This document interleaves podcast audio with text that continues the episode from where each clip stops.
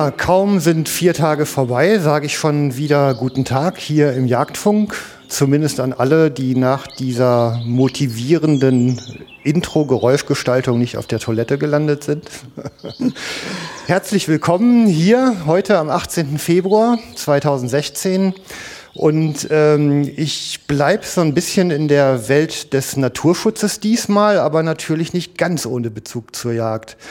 Der ein oder andere von euch ähm, wird möglicherweise schon mal mit einem Zettel bewaffnet worden sein, mit einer offiziellen Genehmigung, einer Verordnung, auf der stand oben drüber Kormoran-Verordnung. Und jetzt steht man da, hat diesen Zettel in der Hand übt vielleicht sogar in Kooperation mit ähm, Menschen, die sich um die Dinge unter Wasser kümmern, das Weitwerk aus, weiß aber gar nicht so richtig um die Zusammenhänge, wie das Ganze zustande kommt. Und da will ich jetzt mal den Unterwasserscheinwerfer anmachen und freue mich ganz herzlich ähm, und echt aufrichtig, hier jemanden zu haben, der seit vielen Jahren in der Warthose unterwegs ist. Ich begrüße im Jagdfunk den Manfred Fettauer. Hallo Manfred.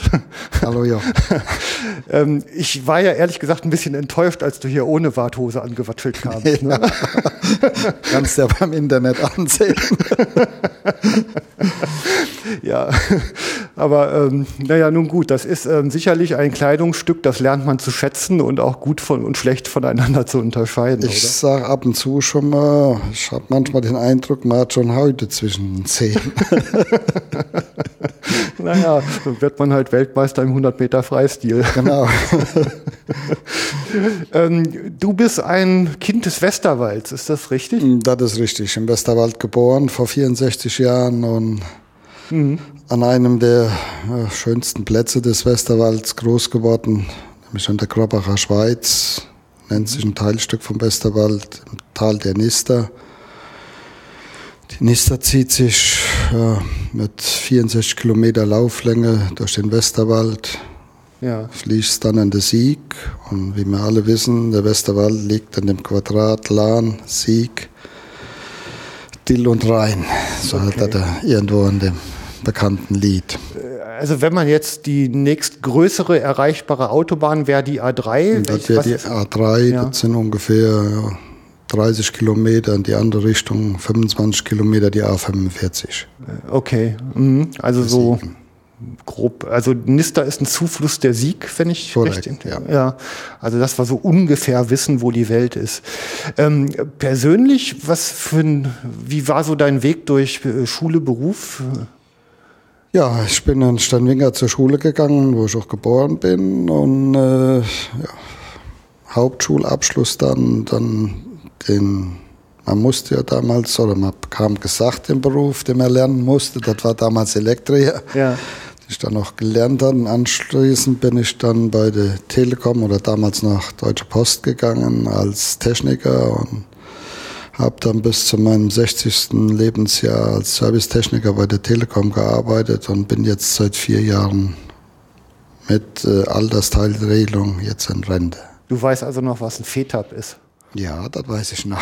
Na? ja, ja, das weiß ich noch. ja, ja auf, aufgelöst ein Fernmeldetischapparat, richtig? Richtig. Wir haben auch am Anfang noch selbst die äh, Tastwahlblöcke aufgemacht und wollten die reparieren, aber da sind wir ja heute drüber weg.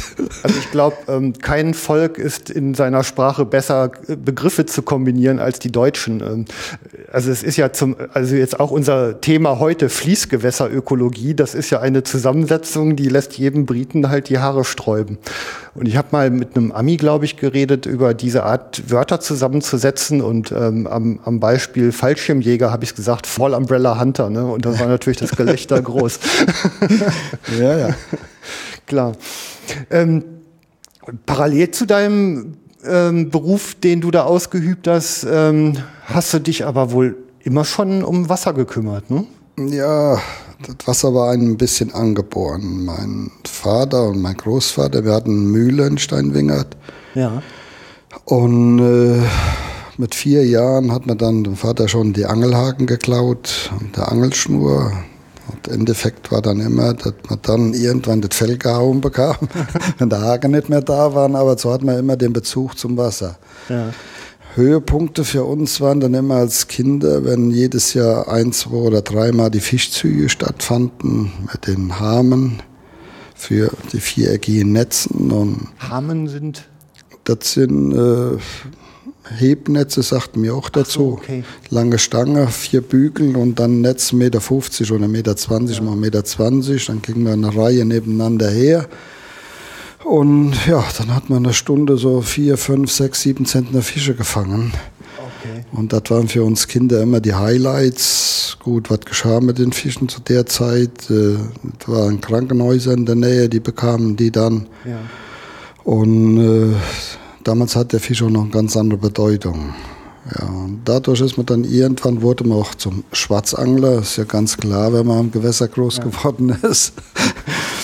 Und äh, man wusste an jedem Stein, wo steht eine Forelle und äh, wo stehen Nasen, wo stehen Barben und Highlights im Frühjahr, wenn die Nasen leichten, wenn Tausende an den Laichplätzen auftauchten zum Leichen.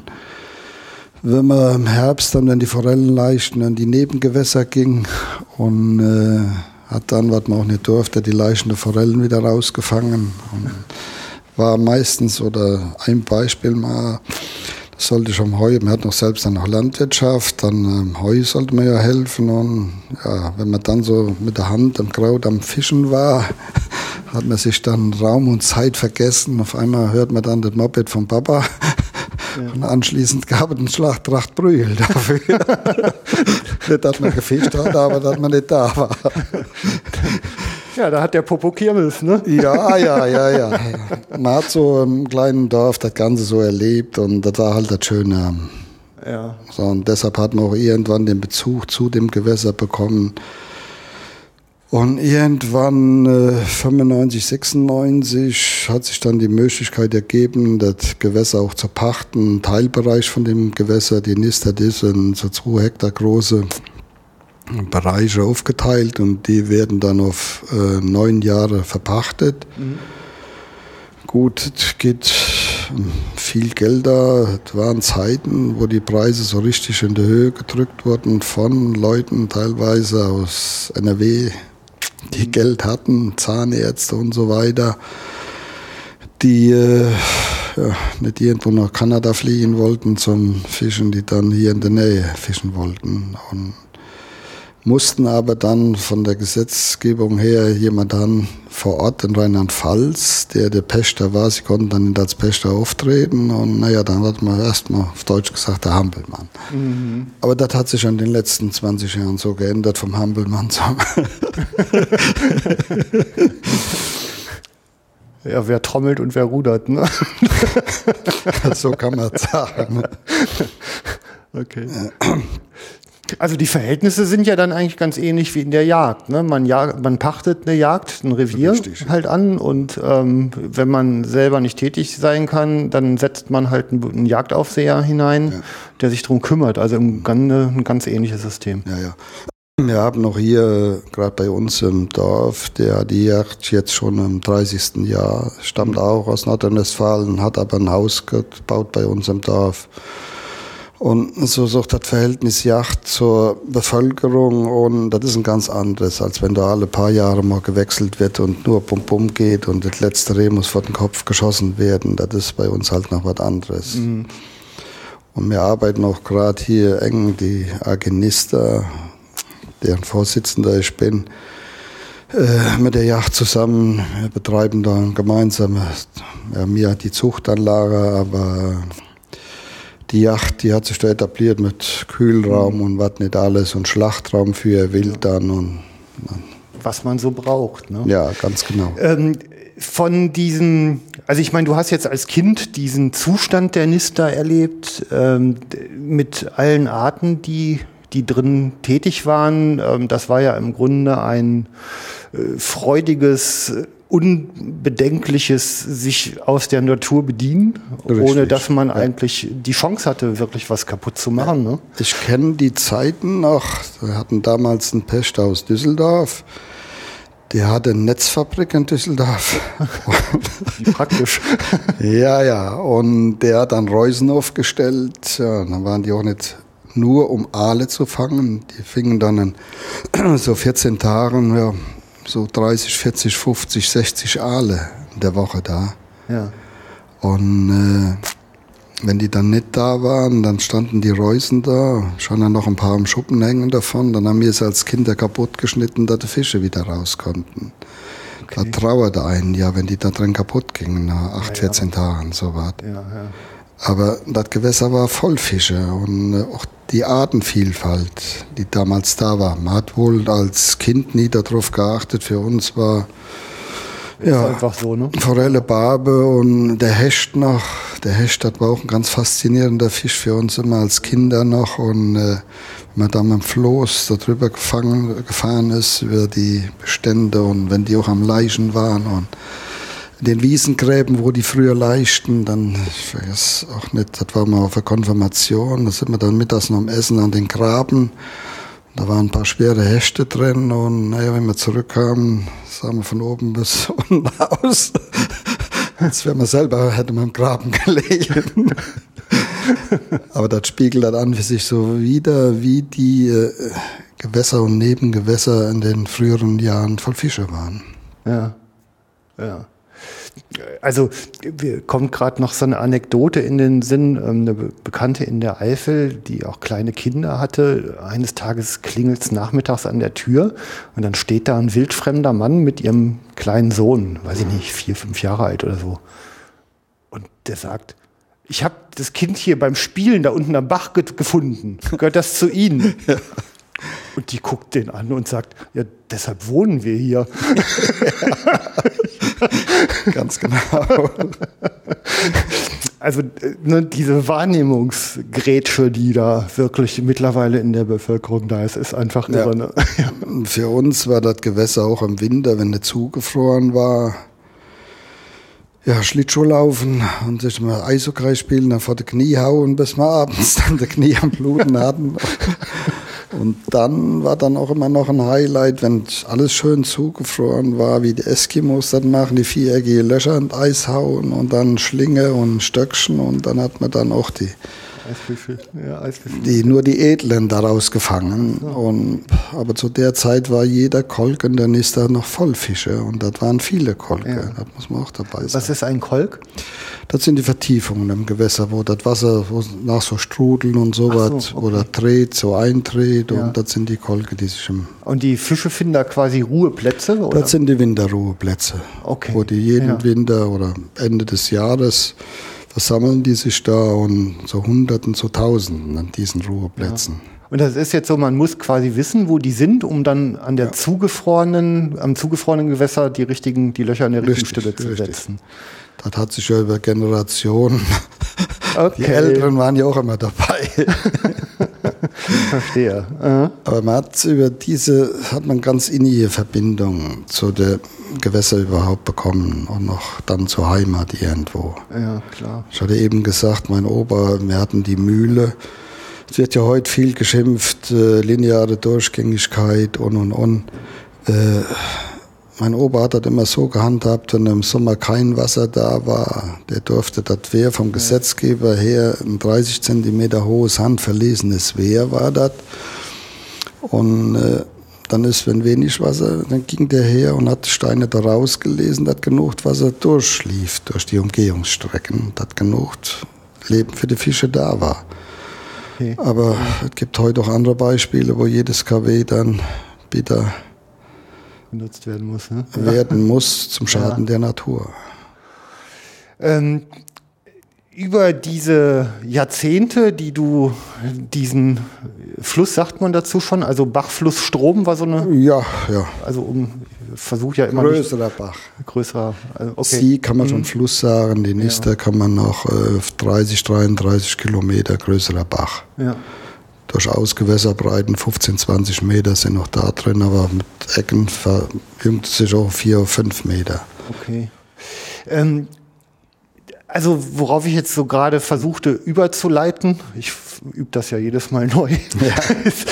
ähm, die, also die Veränderung. Du hast ja im Grunde diesen, die Nister jetzt über Jahrzehnte mehr oder minder täglich begleitet und ja. ähm, dann sieht man ja irgendwann augenfällige Veränderungen. Wie stellen die sich dar?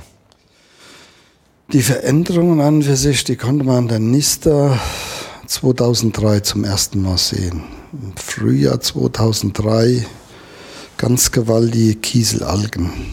Die Nister war schwarz im Frühjahr von lauter Kieselalgen. Und das hat man früher nie gekannt.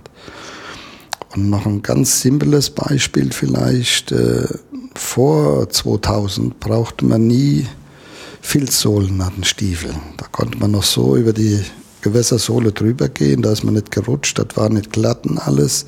Aber ab 2000 merkt man, die Steine werden rutschiger. Und heute ist es äh, ohne Filzsohlen.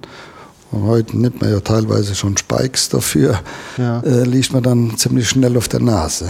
Okay. Das waren so Veränderungen. Das hat sich dann langsam hochgeschaukelt. Ja, 2006 äh, hat man dann zum ersten Mal gemerkt, Langfädi-Algen und die grüne Algen dann. Und ähm, Mai, 1. Mai 2010 kam ein Feuerwehrkollege zu mir und sagte, das einmal mit der Nister los. Ich wollte gerne mit meinem Kind, wir wollten baden gehen, aber in die Brühe, da kann keiner mehr rein. Und der arbeitet zufällig auf der Kläranlage. Der sagt, liegt an unserer Kläranlage. Ich sagte, kann sein, wir wollen noch nichts schwarz malen. Und hatte zufällig an dem Tag einen Biologen aus dem Saarland da. Mhm. Und äh, wir haben dann Wasserproben genommen und kamen dann irgendwo dahin, die Kläranlagen, die arbeiten 99 Prozent in Ordnung sind die. Mhm. Aber die Ursachen müssen woanders liegen. Okay. Also erstmal verwunderlich finde ich ähm, dieses relativ späte Veränderung. Also 2003 war ja schon irgendwie äh, der Umweltschutz in aller Munde. Die ganz großen Sünden, die verortet man ja eher so in den 50er, 60er, 70er Jahren. Ne? Also als man ganz ungefiltert und ungeklärt irgendwie gesagt hat. Die Zeiten kenne ich auch noch. ja. Äh, wir hatten selbst im Dorf, das waren die Waschhäuschen, da durfte jeder, das war in den 70er, 80er Jahren, gemeinsame Waschmaschine dann im Dorf, oder waren viele Dörfer, ja, da lief dann Henkel und Co. lief dann jeden Dienstag und Mittwoch ein Waschtag war, dann sag mal, die weiße Striemen dann in Gewässer reinlaufen. Ja. Aber trotzdem waren die Fischbestände und noch das Gewässer zum Baden noch. Also das machte nichts aus. Interessant, ne? Ja. ja irre, ne? Äh, ja, und äh, also jetzt hatten wir diesen Zustand, Kläranlagen funktionieren quasi so, wie sie sollen, innerhalb normaler Parameter, sagt der Android bei Star Trek immer. ähm, Wasserproben genommen, ähm, Algenwachstum. Ähm, sind, ist das, also du sagst kurze Algen, Kieselalgen, die sind ja. und ähm, langfristig, das sind also zwei unterschiedliche Arten oder gibt es da noch mehr Algen? Es gibt 100, die da, 100 also Algenarten gibt es im ja. Gewässer. Es gibt gute Algen, gibt schlechte Algen, gibt okay. Rotalgen. Das sind zum Beispiel die Hildenbrand, die Hildenbrand, die sind gute Alge für das Gewässer. Ja. Ganz langsam wachsende. Aber wiederum andere die zehren unheimlich Sauerstoff aus dem Wasser raus. Und das mhm. sind zum Beispiel die langfädigen Algen. Ja. Und dann kommt irgendwann die Thematik, äh, man hat dann morgens, oder wir haben das gemerkt, jetzt müsste ich noch mal ein bisschen früher anfangen. Äh, hier die Argenister, wenn wir die damals gegründet haben, ich hatte ja anfangs erklärt, weshalb wir das gemacht haben äh, in den Verpachtungen alles. Äh, ich hatte damals das Glück mit dem Biologen der Rheinland-Pfalz, äh, das Projekt Lachs 2000 damals noch bearbeitete. Das sind der Zufall, ja. kam der dazu, wie wir mit diesen Hamen am Fischen waren und der kannte nur eh fischen und das war für den auch ein was Überraschendes, dass es so was überhaupt gab. Und Damals haben wir uns zusammengeschlossen, hier die ganze an der Nister, in ihrer Zahl so 2022 sind das. Und äh, wie können wir dem, das Lachsprojekt 2000 unterstützen? Bin damals auch von 98, 99 schon in diese E-Befischungen mit eingebunden worden und äh, war auch dabei, dann wie der erste Lachsrückkehrer in Rheinland-Pfalz gefangen wurde November 2000, an der gleichen Stelle war 1924 auf Heiligabend der letzte Lachs gefangen worden. Mhm. Ein Lachs von 1,20 Meter. Und den wir jetzt 2000 hatten, der war 80, 90 Zentimeter. Und 15, ja, 100 Meter unterhalb war dann der Rogner und Milchner. Die hatten wir an derselben Stelle, wie gesagt, nur 100, 150 Meter auseinander gefangen. Ein Jahr später an der gleichen Stelle konnten wir auch die erste Naturvermehrung in Rheinland-Pfalz nachweisen. Mhm. Und äh, dann hat man sich dadurch, durch diese E-Befischung ein bisschen tiefer auch in die Materie eingearbeitet noch. Aber hat dann nur oberflächlich gesehen, auch das Ganze. Also, um nochmal eben zwei Dinge aufzulösen. Also, E-Fischen heißt Elektrofischen. Das mhm. funktioniert praktisch. Ich glaube, das ist so eine, so eine Stange und vorne ist ein Ring, der Richtig. irgendwie elektrisches Kathode, Feld Anode. Aufbaut. Richtig. Und ähm, der betäubt den Fisch sozusagen. Der betäubt oder? ihn kurzfristig und äh, der Fisch schwimmt durch die Betäubung immer zur Anode hin. Aha. So, und dann ist der für Sekunden betäubt und ja. äh, man hat das gelernt über Lehrgänge, wie man sich oder wie stark man den Strom einstellen kann. Zum Beispiel kleine Fische, die nehmen weniger Strom auf wie große Fische. Und äh, wenn man dann merkt, man hat, sind große Fische da und der bleibt länger wie 20, 30 Sekunden betäubt, dann muss man den Strom mal zurückdrehen. Okay. Und das ist nicht so wie das in Osteuropa noch gängig war bis letzten Jahr, wenn mit Handgranaten gefischt wurde oder, oder mit ja. 220 oder 380 Volt irgendwo gefischt wurde. Ja. So, und den Fischen passiert gar nichts dabei, aber man hat durch diese E-Befischung konkrete Zahlen über die Fischbestände. Ja. Und das ist heute, was oft fehlt, dass man sagt, äh, wir haben nichts aus der Vergangenheit. Okay. Wenn man darüber redet, wie waren die Fischbestände früher, wie waren sie historisch, kann jeder sagen, es waren viele Fische da, aber weiß keiner, wie viel. Ja. Und was für Arten da waren, weil sich keiner dafür interessiert hat. Mhm. Und das ist etwas, was ihr in der Argenista halt sehr konsequent tut. Also dieses, das, was man heute Neudeutsch Monitoring nennt. Ja, richtig. Also Fische genau. zählen. Ja, ja. Wobei man, beim Schafezählen schläft man ja ein, beim Fische zählen müsste Nein, man äh, man schläft nicht ein, weil äh, gerade die Lachsbefischung, die findet dann im November immer statt. Ja. Wir machen das mit einem aufgeschnittenen Heizöltank. Da sind vier Löcher drin. In der Mitte steht das E-Gerät und dann der E-Fischer. Ja. Und ein Beifänger, wenn ein Lachs kommt, der muss dann direkt zuschlagen können, nicht zuschlagen können, äh, dem im Kescher fangen können. Ja. Und dann zwei, die das Boot quasi steuern. Okay.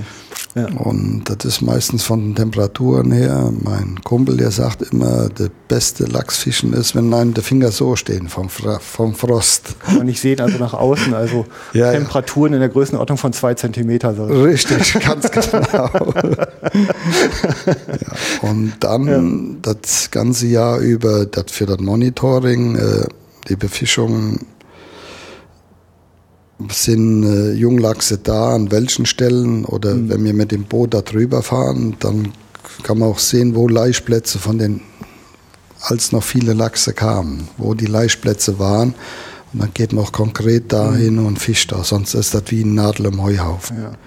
Das, ähm, das war der eine Punkt, also das E-Fischen mal verstanden haben, weil es kommt sicherlich öfter noch mal vor in der Sendung. Mhm. Ähm, und das zweite, der ausgestorbene Lachs. 1924 wurde der letzte gefangen, wie du mhm. gerade sagtest. Ähm, und was man ja jetzt seit einigen Jahren tut, also ich weiß es zumindest aus der Sieg, aber das hängt ja mhm. wahrscheinlich damit zusammen, ist halt Lachse wieder auszuwildern und dann eben darauf zu ja. hoffen, dass sie sich wieder etablieren und ihren natürlichen Reproduktionszyklus wieder aufnehmen. Ja. Ähm, gründen wollten wir gerade noch eben die Argenister. Also das war im Grunde ein Verein, den, den du mit angetrieben hast, mit dem Zweck, diese äh, Pacht der Fischerei äh, in, in, Verein. in geordneten Verhältnissen zu halten. Genau. Und ähm, also das, wann habt ihr das gemacht, das Gründungsjahr der Argenister? War 98. Ja. Ähm, die, die äh, Flussabschnitte, also habt ihr den gesamten Fluss da in dem nein, Ding? Oder? Nein, nein. Hat jeder seine einzelne Pacht und ja. äh, haben dann im Jahr einmal Hauptversammlung, aber man braucht dann, die da drin sind, äh, wenn Arbeiten anstehen, wie zum Beispiel die Ebefischung oder wir machen jetzt äh, ein Projekt für die Bundesanstalt für Landwirtschaft und Ernährung, wo man dann viele Leute braucht. Ja. Da kann man dann drauf zurückgreifen. Und viele von den Pächtern auch, die gehen heute aus sich selbst her. Schon da in 14 Tagen wieder eine Sitzung äh, oder vor Ort äh, wie kann man irgendwas umgestalten und äh, wie kann man Gewässer wieder hinkriegen, wie es früher war. Wir haben da teilweise ja. dann auf Anregung der unteren Naturschutzbehörde, auch oberen Naturschutzbehörde, wo früher Altarme waren, wie können wir wieder öffnen oder. Flutmulden von früher, wo dann die alten Leute gesagt haben, da waren früher die Nasen drin, da waren früher die Jungfische drin. Ja. Und solche Maßnahmen dann umzusetzen und äh, kurzfristig umzusetzen, was nicht viel Geld kostet und den Erfolg, der stellt sich dann ein Jahr oder zwei Jahre später, kann man schon sehen, wie der Erfolg ist. Ja. Also die AG Nista ist quasi die Vereinigung der Pächter an der Nista, kann man so Richtig. sagen, die gemeinsam ihre Interessen darin konsolidieren und, ja. vertreten. Also einerseits äh, in Richtung der Fischerei, die sie wahrscheinlich auch nochmal betreiben hier und da. Korrekt. Und andererseits aber eben die, also die Naturschutzaufgaben, den, also das Leben im, in der NISTA ja. als solches. Die Hälfte von den Mitgliedern, wir sind 35 oder 36 Mitglieder, ja. wir sind da nicht. Äh, es hätte sind noch verschwiegen, das hätte ich es okay. Könnte ich noch was zu sagen, vielleicht am Ende. ähm, ja. Es sind noch viele dabei, die noch nicht mal einen Angelschein haben oder den Angel im Keller haben. Okay. Die Reihen sagen, an der Niste hat sich was Negatives getan, wie können wir helfen, dass das wieder positiv wird? Ja.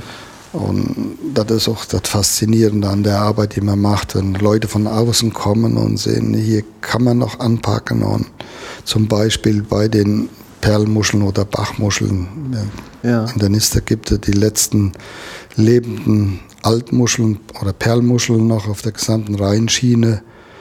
Jetzt sind ja nur noch 16 im Moment, aber wir hoffen, dass wir äh, noch viel dafür tun können, dass wir den Bestand wieder aufbauen können. Aber da müssen noch andere auch finanziell eingreifen.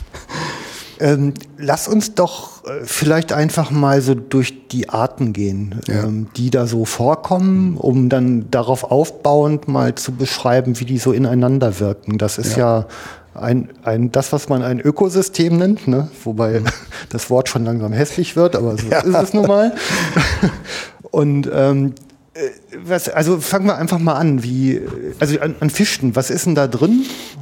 An Fischen, wir sagten früher als Kinder, kannten wir ja nur Weißfische. Das war an der Weißfische, da fiel alles drunter, äh, von Nase angefangen über Döbel, Hasel und Schneider. Das sind alle Arten, die wir nur als Kinder und noch als Erwachsene später als Weißfische kannten. Okay. Und die Hauptart in der Nister war an für sich die Makrele, sagt mir früher. Man kann da doch ja. Max von Bonne nachlesen, der beschreibt ja auch schon die Nister 1870 da dann der nächste Makrelen gab. Aber jeder weiß. Ich dachte immer, es wäre ein Seefisch. Korrekt. Weshalb der den Namen da mal bekommen hat, weiß man auch nicht. Ja. Aber es sind nur andere Gewässer, wo das auch wieder auftaucht, äh, hier in Deutschland, diese Makrele. Okay. So, wir können durch unsere Arbeit um von 95 bis 99 an für sich ganz genau dokumentieren, wie viele Fische in der Nister drin waren. Und wir ja nicht auf 100 oder 500 genau, aber wir können schon sagen, dass rund 30.000 Nasen in der Nister fehlen. Mhm. Und wenn man das früher als Kind dann gesehen hat oder auch später noch, äh, tagsüber sind die dann in die Kolke zurückgeschwommen und abends wie die Kühe sind die durch Gewässer dann zu Herden, zu Hunderten und haben dann die Algenteppiche oder man hat die Algen nicht gesehen die grünen Algen gab es früher nicht, aber wie Kieselalgen und so was, die haben die dann abgeweidet. Hm. Also Funktionen, ähm, gut, dass du es sagst, aber lassen wir eben kurz die Arten. Also wir haben ja im Grunde diese, hm. also das sind ja also im, auf ein Land wären es quasi die wiederkäuenden Arten, ja, also die Rauffutterfresser sozusagen. Ja, ja, ja. Und dann gibt es ja auch sowas wie, wie Raubfische. Also der Lachs ist ja, glaube ich, einer, der andere Fische verspeist, ne? Mm, Nein, Fische nicht direkt, aber. Der Hecht auf jeden Fall ist er. Der Hecht ist auf jeden Fall. Also ich habe ja keine Ahnung, das ist ja meine, nee, nee. mein großer Vorteil in dieser ja. Kinderreihe. Nee, der ja. Hecht, der Aal, das sind Raubfische und dann ja. auch wie der Barbe, die wird auch ihr gegenüber fressen. Der Döbel hat man auch immer gesagt, das ist ein ganz großer Raubfisch. Mittlerweile müssen wir da der Alge, äh, der Döbel sich überwiegend von Grünalgen ernährt. Okay. Ein ganz wesentlicher Bestandteil auch von Gewässer ist. Ja. Und äh, man hat ihn immer verschrien. Und ja, wir hatten früher 23 Arten in der Nista. Das ja. kann man so sagen. Und äh, am tiefsten Punkt hatten wir auch nur noch neun Arten. Und ja. mittlerweile hier in einem bestimmten Bereich an der Niste hat sich jetzt der Fischbestand wieder langsam erholt. Da können wir schon sukzessive sagen, wir sind schon wieder auf 15 Arten. Ob wir jeweils wieder auf die 23 Arten kommen, wer weiß. Ja. Wie Hecht und sowas. Äh, gut, die Lebensräume, die fehlen auch, weil der Bewuchs oder die Fauna für das Gewässer, die ist auch nicht mehr so, wie sie früher war. Mhm. Früher war ein wesentlicher Bestandteil von der Nista von vielen Gewässern, das war der Kalmus. Ja. Und äh, das war für uns Kinder dann im Sommer mit dem Boot oder mit alten Autoreifen aufgeblasen ein.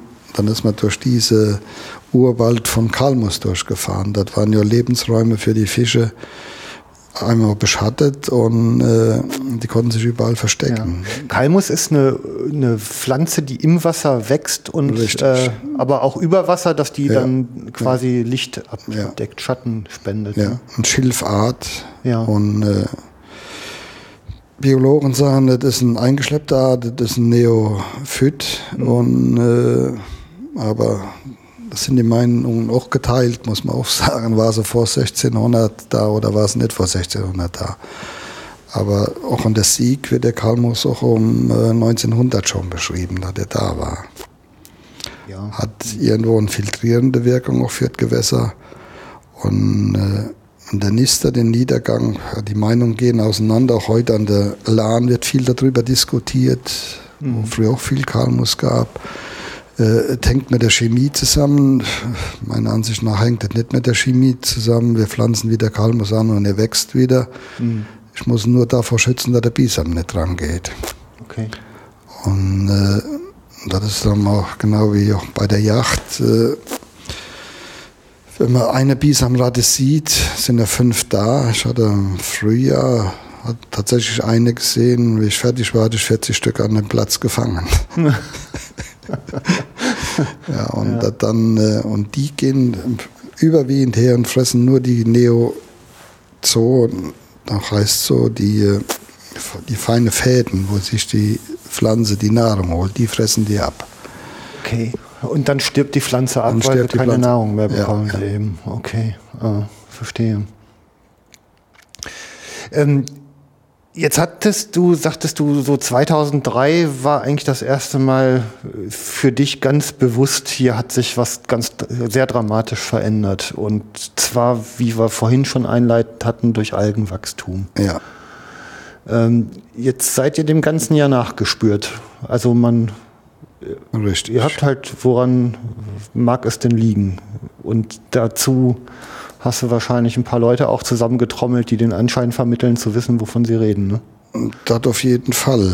Äh, wir hatten dann 1999 auf einmal die berühmten schwarzen Vögel an der Nister, die man bis ne, 98 den ersten, äh, den man vorher an der Nister nie kannte, an Sieg, Rhein und Wied schon mhm. acht Jahre vorher da war. Wir hatten zufällig den Tag, hatte ich die untere Wasserbehörde da. Also wir reden jetzt vom Kormoran. Wir reden vom Kormoran. Und wir hatten ja. Störsteine eingebracht, was die Wasserwirtschaft ja gerne hat, wieder lebende Gewässer reinzubringen. Und äh, der sieht nach oben und sieht, da fliegt schon ein Kormoran. Da habe ich gesagt, der fehlt uns auch noch. So, und dann ging das innerhalb von einem Jahr hoch. 100, 140, 150 Kormorane, die dann auftauchten hm. die innerhalb von ein, zwei Jahren den gesamten Fischbestand fast weggefressen haben. Hm. Meine Mutter, die war damals 90, ne, 80 und äh, sie sagt, ich habe noch nie Fische vom Himmel fallen sehen.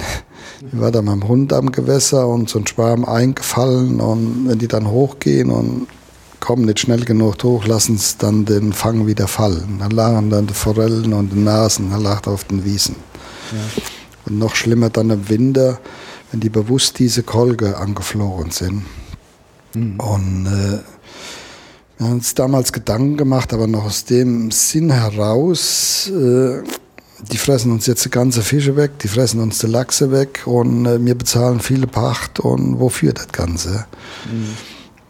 Und die Erkenntnis, was dann aus dem Gewässer wurde, die ist dann in der Zeit langsam gewachsen. Mhm. Okay.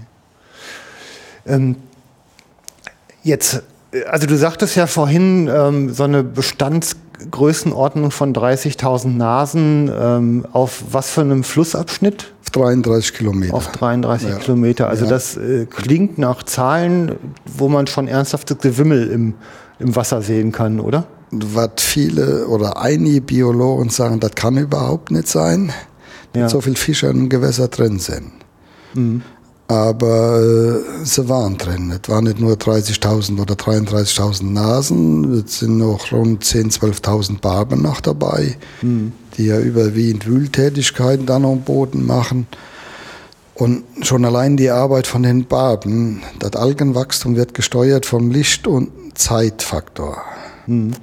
So, und wenn Barbe jetzt da wühlt, dreht die den Stein um, schon ist der Faktor unterbrochen. Ja. So einfach ist das.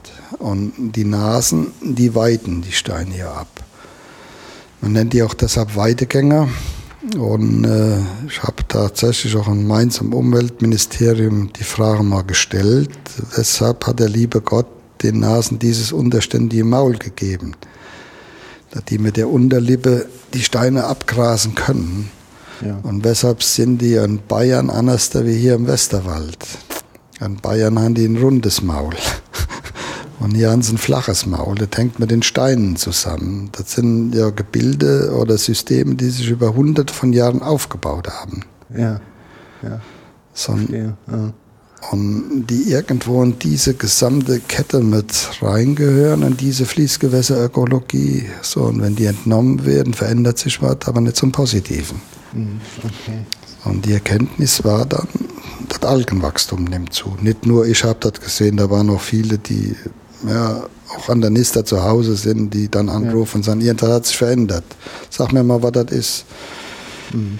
Man versucht hat erst zu erklären, heute kann man das erklären, weil heute auch die Wissenschaft dahinter steht und äh, dass man das schon ein Stück weiter ist. Bei der ganzen Fließgewässerökologie muss man dabei sagen, äh, man hat sich hier in Deutschland erst äh, ab 1990, wie mit Sandos der Unfall war, wie damals Töpfer gesagt hat, im Jahr 2000 schwimmen wieder Lachse am Rhein, haben wir ja auch geschafft.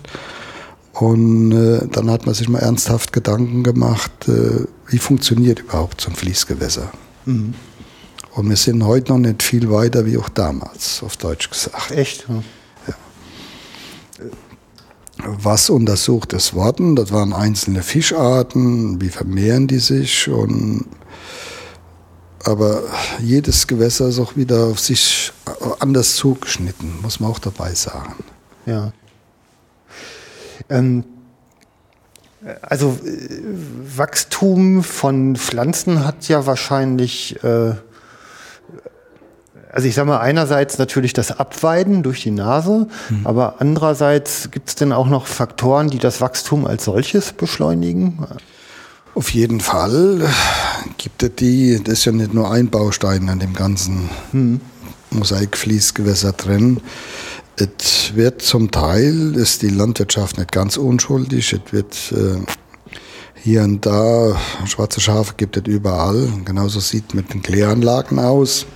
Mhm. Da die nicht alle perfekt funktionieren, muss auch jedem klar sein. Aber eins ist dabei aus den Fugen geraten, das ist diese Selbstreinigungskraft der Gewässer. Mhm. Die hat man verkannt und äh, die Folgen, die sieht, man, die sieht man heute.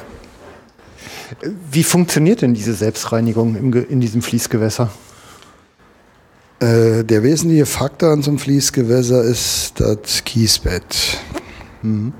Und in diesem Kiesbett leben gerade in den Gewässern zweiter Ordnung die größte Artenvielzahl oder doch Artenvielzahl überhaupt in der Natur.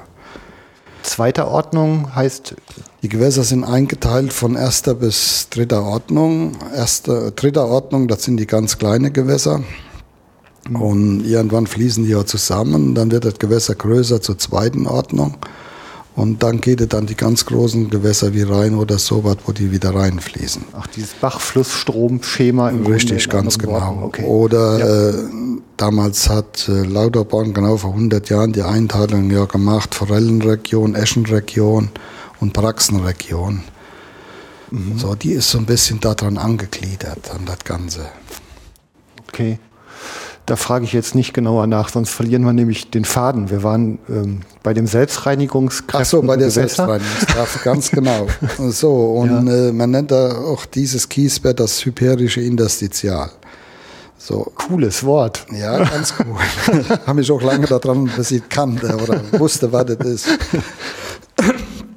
Auf jeden Fall, äh, was wir dann irgendwann noch ein paar Jahren gesehen haben, äh, dieses Kiesbett setzt sich immer mehr zu.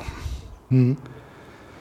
Und äh, wenn man das jetzt mal bildlich darstellen will, oder was wir auch gemacht haben, die Algen sterben ab, mhm. fallen in das Kiesbett rein und werden nicht mehr von Organismen weggefressen oder mhm. aufgefressen. Und äh, es gibt da in der Natur Filtrierer, da gehören die Muscheln bei, dann wie Bachflohkrebse, Zerkleinerer und Sammler, die das für die anderen wieder sammeln. Das heißt im Endeffekt, äh, die, dann, die Natur hat dafür gesorgt, dass wenn das Gewässer in die erste Ordnung übergeht oder in Richtung Nordsee, mhm. dass alles, was da drin entstanden ist, auch wieder aufgebraucht ist, auf dem Nullpunkt ist. Okay. So, und dieser Mechanismus, der ist zerstört mittlerweile weil die Kiesbetten oder dieses Interstitial in vielen Gewässern fast dicht ist. Mhm. Das Kiesbett geht teilweise bis in 30, 40, 50 Zentimeter Tiefe, muss das in Ordnung sein, zum Beispiel Elritzen. Man weiß, dass die Brut von Elritzen noch in 80 Zentimeter Tiefe unten vorkommt. Das ist eine Fischart auch. Ja, eine Kleinfischart. Ja. Ja. Und äh, dann äh, zum Beispiel Muscheln. Mhm nach der Entwicklung fallen die in dieses Kiesbett rein, leben dann vier, fünf Jahre an dem Kiesbett und kommen dann langsam wieder hochgekrabbelt und fangen dann ihre Filtriertätigkeit an. Okay. So, und wenn das zugesetzt ist, dann ist das unten eine ganz schwarze Brühe und, oder ja, wie fester Lehm da unten. Wir haben diese Proben genommen jetzt im Sommer noch oder im Herbst mit der Uni Koblenz zusammen. Da ziehen wir dann Eiskerne mit Stickstoff wird das vereist oder ein Stäbe eingeschlagen hm. und dann dieser Stab gezogen und dann sieht man unten das Schwarz und äh, der obere Teil nur noch so vier, fünf Zentimeter. Da ist dieses Kiesbett in Ordnung.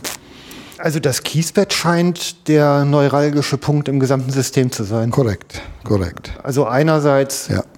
Reinigungswirkung, andererseits aber ja auch Brutstätte und Kinderstube für fast alles, was passiert. Ne? Richtig, ganz genau.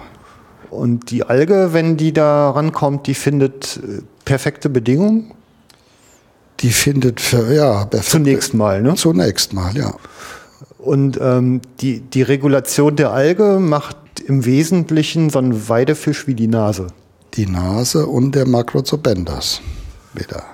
Jetzt hast du wieder ein Wort gesagt, das du erklären musst. Der Macrozobendas, das sind diese kleinen Bakterien, ja, von Bakterien angefangen schon, mhm. über diese Krebse und alles Würmer und alles, was da an diesem ja, nicht kreucht und fleucht fliegen kann, es ja nicht, aber verschiedene Arten, die werden dann noch über die Fluchtätigkeit, wenn die geschlüpft sind wie Eintagsfliegen, die graben sich dann auch wieder in dieses Kiesbett ein. Mhm. Okay. So, wenn da zerstört ist, ist irgendwann Ende. Und der dieser Macrozobendos, hatten das ja eben schon mal angesprochen, das ist genau in diesen Gewässer 2 der Ordnungen doch, da herrscht die größte Artenvielfalt von diesen. Ich mhm. kenne sie auch nicht alle, das ist zu komplex.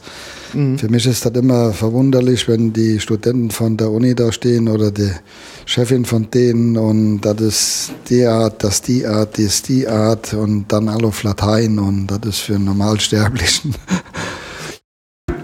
ist dieses Wissen äh, zu hoch. Ja, was heißt, äh, die ich meine, äh, Wörter sind ja auch manchmal bewusst gewählt, damit man seine Elite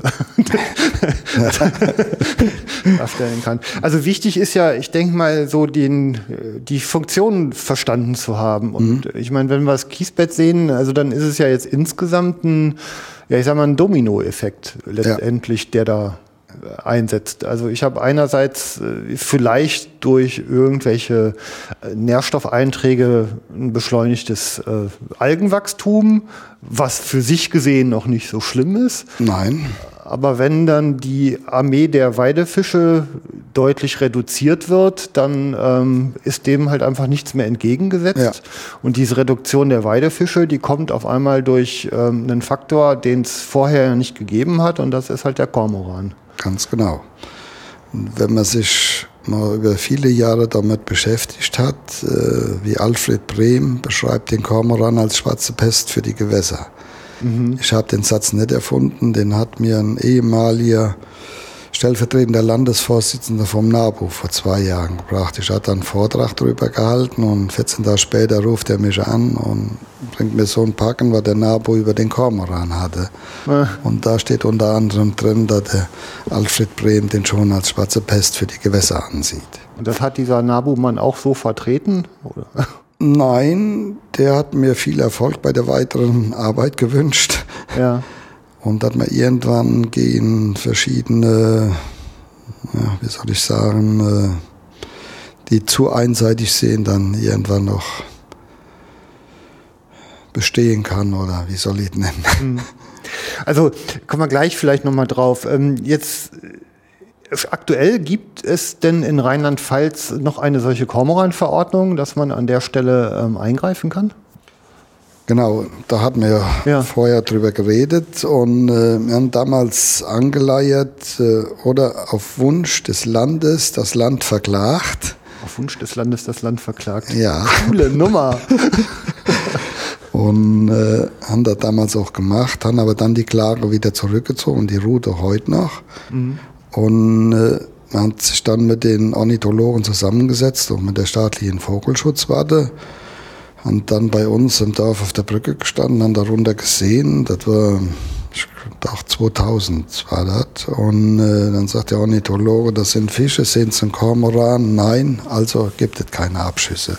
Ach. Ja. Ex Expertenversammlung. Expertenversammlung. die staatliche Vogelschutzwarte, die war nach, noch dafür, äh, Abschüsse zu machen. Die wussten wahrscheinlich, wo der Weg hinführt. Mhm. Aber die, der Ornithologe, der war damals nicht so überzeugend. Wir haben uns dann darauf geeinigt, äh, mit nicht letalen Mitteln. Nicht tödlich? Also. Nicht tödlich, äh, drei Jahre Versuche zu machen an der Niste und das unter wissenschaftlicher Begleitung. Mhm. Das Land hat damals zehn Revolver gekauft mit den Aufsätzen, mit den Stadenschreck und die wurden dann so verteilt. An diejenigen, die viel am Gewässer unterwegs waren, aber nach drei Wochen waren die Kormorane dann schlauer wie die, die unten standen. Die mhm. haben sich dann noch nicht mehr daran gestört. Gut, der Hunger treibt's rein. Ja. So, und dann hat man das ein Jahr später, ich habe den Welser auch daheim, das ist so ein dicker Welser von dem Dr. Schneider. Und äh, dann haben wir uns darauf geeinigt, jetzt einen dreijährigen Versuch zu starten mit letaler Vergrämung. Und am ersten Jahr durften 20 geschossen werden, am dritten Jahr 30 und am vierten Jahr 40. Mhm. Man muss dabei sagen, die Schlafplätze lagen zu der Zeit nicht direkt an der Nister, die lagen an der Sieg, ungefähr 10 Kilometer, ja, 10, 12 Kilometer. Da waren die Hauptschlafplätze von Steinwingert, jetzt wo ich wohne. Mhm. Und man konnte das morgens dann schön beobachten, wenn die die Sieg abwärts flogen und zogen dann in den Nister rein. Die Sieg hatten die damals schon leer gefressen und äh, haben dann an der Nister da aufgeräumt. Hm. Und äh, wir mussten damals auch äh, jeden Kormoran, der geschossen wurde, aufschneiden mit Machenuntersuchungen, alles dabei. Und ein Ergebnis zum Beispiel, äh, der hatte vier, nee, 28 Fische noch am Magen und der größte war 34 Zentimeter und der kleinste war dreieinhalb Zentimeter. Mhm. Also 34 Fische im Magen ist aber auch ganz schönes Fassungsvermögen erstens, ne? Und zweitens ja auch ein Beleg dafür, was die da wirklich rausholen, wenn man ja. das hochrechnet. Ne? Äh, man muss dabei sagen, die äh, verdauen unheimlich schnell, eine unheimlich aggressive Magensäure. Man kann das jetzt an dem Fisch nicht mehr direkt darstellen, man kann nur an der Haut vom Fisch darstellen. Mhm. So, und die Haut äh, im normalen Leben spuckt er die als Speiballen wie Us dadurch machen, spuckt er die wieder aus. Und man kennt das von vielen Untersuchungen, diese Speiballenuntersuchungen. Aber hier hat man dann, wenn er aufgeschlitzt war, hat man dann direkt stinkend vor Ort liegen, das Ganze. Mhm. So, Nahrung, das braucht man heute nicht mehr groß drüber zu streiten. Äh, wir gehen aus oder wir reden an der Niste von 500 Gramm Fisch am Tag, die der wegfrisst. Und äh, wenn keine Großen mehr da sind, kann man sich vorstellen, wenn der so 10, 12 oder 1, 2 oder 3-jährige Fische frisst, wie viel der am Tag braucht. Mhm. Über wie viele Kormorane reden wir denn? In den Anfangszeiten 100 bis 150, an der Sieg waren noch teilweise Schwärme von 200. Ja. Wir haben das über die Jahre dokumentiert und wir können schlicht und einfach behaupten, der hat 100, 100 bis 110 Tonnen Fisch aus dem Gewässer rausgefressen in den ganzen Jahren. So, und davon hat sich das Gewässer nie wieder erholt. Und mhm. das ist nicht nur der Nister, die Wied ist auch so ein Beispiel. Das ist, die fließt äh, bei Neuwied in den Rhein rein. Mhm. Die war 92 schon äh, kamen die von Schlafplätzen, Urmitzer Wehr heißt er da am Rhein, und auch in Größenordnung 200, 220 und die total aufgeräumt haben in dem Gewässer. Das hat sich auch nie wieder erholt. Ähm, jetzt ist der Kormoran, ähm, wenn ich jetzt richtig informiert bin, widerspricht mir, aber eigentlich ja ein Seevogel. Also dieses Vorkommen in, im Binnenland ist ja etwas, was sich was die Art gelernt hat, kann man vielleicht sagen, ne? oder? Korrekt. Es hat den Küstenkormoran hat es immer gegeben. Mhm. Über den Carbos sinensis, wo wir hier reden, äh, streiten sich die Geister bis heute. War es eine heimische Art, war es keine heimische Art? Hildegard von Bingen beschreibt schon, sie hat irgendwann mal einen Scharbe gesehen. Scharbe gibt es doch tatsächlich, ist ein Kormoran ähnlicher Vogel. Und äh, wenn man der Geschichte ein bisschen weiter blättert, äh, muss man schon sagen, das ist äh, keine Art, die immer lange Zeit gehießen hat, äh, der chinesische Kormoran, äh, da der über China hier eingeführt ist worden. Experten sagen, es gibt Unterarten von dem Küstenkormoran, die man aber nur in der Größe der Sinensis, der ist ein bisschen kleiner wie der mhm. Cabo Cabo und äh, daran kann man halt die Unterschiede erkennen. Mhm. Und äh, entwickelt kann man auch sehr gut nachlesen, er wurde um 1900 ja vom Kaiser ja bejagt. Und die Bestände sind noch damals fast auf Null zurückgefahren worden, was wahrscheinlich auch nicht richtig war. Mhm. Aber dann ist er 1900 zwischen 1920 und 30 zum ersten Mal wieder unter Schutz gestellt worden. Aber der Knackpunkt, der kam für Europa an für sich 1976, als die EU ihn unter, den, unter die Vogelschutzrichtlinie gestellt hat. So 1987 hat man wieder aus der Vogelschutzrichtlinie rausgenommen EU-mäßig, weil man merkt, hier läuft irgendwas aus dem Ruder und hat den einzelnen Staaten das selbst überlassen, wie gehen sie mit dieser Thematik um. Mhm. Und äh, ein, zwei Bundesländer haben jetzt äh, zum Beispiel, ich meine Sachsen-Anhalt, äh, ganzjährige Kormoran-Verordnung, wo ganz Jahr geschossen werden darf, zur mhm Rettung von den Großmuschelarten zum Beispiel. Man muss dann noch wissen, wie sich die Muscheln wieder vermehren, was für Fischstoffe wir brauchen. Wenn die Fische mhm. fehlen, gibt es doch keine Muscheln mehr am Ende. Und ja, andere Länder tun die Hände in die Taschen und machen gar nichts, sehen, was tun die anderen und das ist halt ein heikles Thema, aber mit bitteren Folgen für diese Lebensadern Fließgewässer. Also das klang ja jetzt, ich meine, wir sind ja einigermaßen intensiv durch die Zusammenhänge gegangen. Es klang so, als wäre das Ökosystem auf diese neue Art überhaupt nicht vorbereitet gewesen. Genau, das sagen auch Wissenschaftler, die sich intensiv damit beschäftigen. Das Ökosystem war nicht vorbereitet. Und mhm. äh, man kennt das von den, ich glaube, den Füchsen in Australien oder so was, mhm. die auch ganz äh, völlig andere Arten dann äh, zerstören. Mhm. Und wo will der Fisch hin? Etwa, man war lange der Meinung, auch äh, bei den Naturschutzverbänden. Das liegt daran, an der linearen Durchgängigkeit, wenn die wieder vorhanden ist, können die Fische wieder von X nach Y schwimmen. Und die Gewässerstrukturen, die sind nicht in Ordnung, da muss mehr dran gemacht werden. Aber ich muss mich dann immer fragen, weshalb haben die Systeme vorm Kormoran funktioniert? Hm. Ja, trotz Flussbegradigung. Trotz Flussbegradigung, trotz Energiegewinnung in den Gewässern und allem. Ja, ja genau. Hm. Also,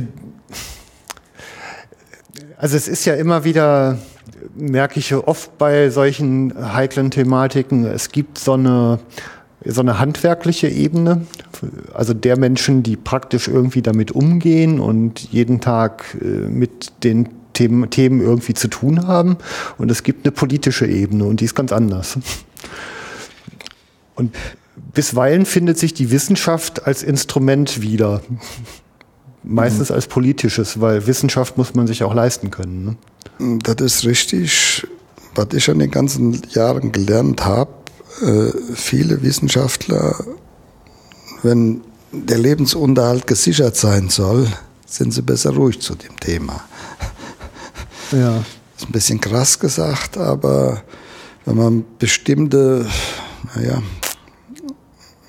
auf einer bestimmten Ebene ist als Wissenschaftler, wie zum Beispiel hier der Jörg Schneider oder Dr. Schneider mhm. vom BFS, der bei uns da mitarbeitet, der kann sich mittlerweile leisten, noch sagen, das äh, ist ein Kernproblem von der ganzen Geschichte. BFS ist Bund äh, Büro für Fischökologie Studien.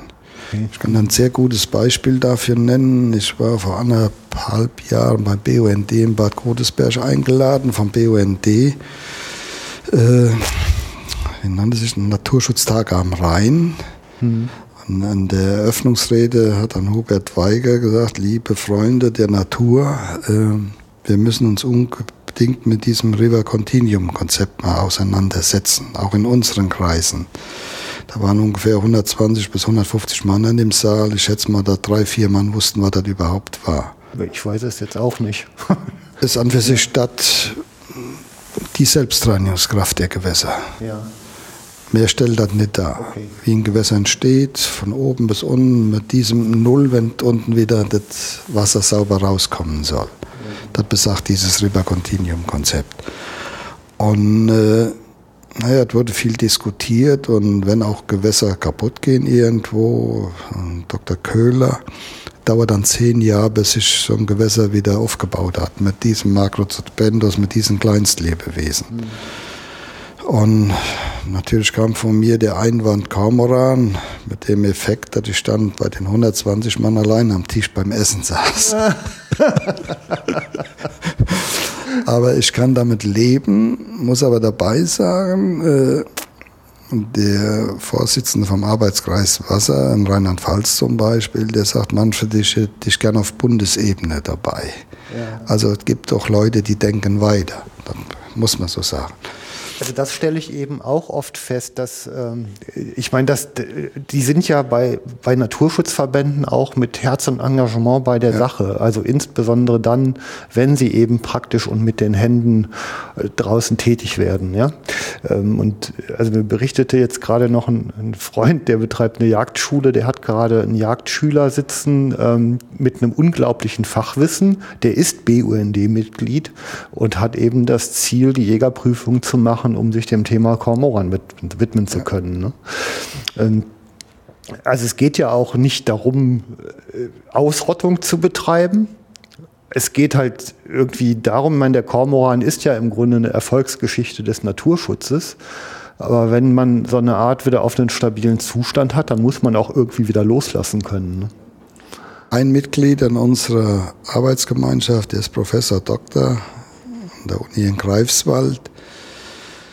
Ornithologe von Hause aus auch. Und mhm. der sagt, wir im Naturschutz haben den Kormoran als Gewinner der Trophäe angesehen. Aber haben wahrscheinlich vergessen, an die Verlierer vergessen, auch an, nicht an die Folgen gedacht. Trophie bedeutet? Dieses Algenwachstum. Ach so, okay. Mhm. Dieses ja. Überwir ja. überwüchsige Algenwachstum. Mhm. Die Trophie, die ist vorhanden, egal wie. Die war früher vorhanden, die ist heute vorhanden. Ja. So, nur das Nahrungsangebot für, für, die Fische war ja auch da in vielen Gewässern. Und ein Punkt auch nochmal zu dem Kormoran, zu dem Sinensis.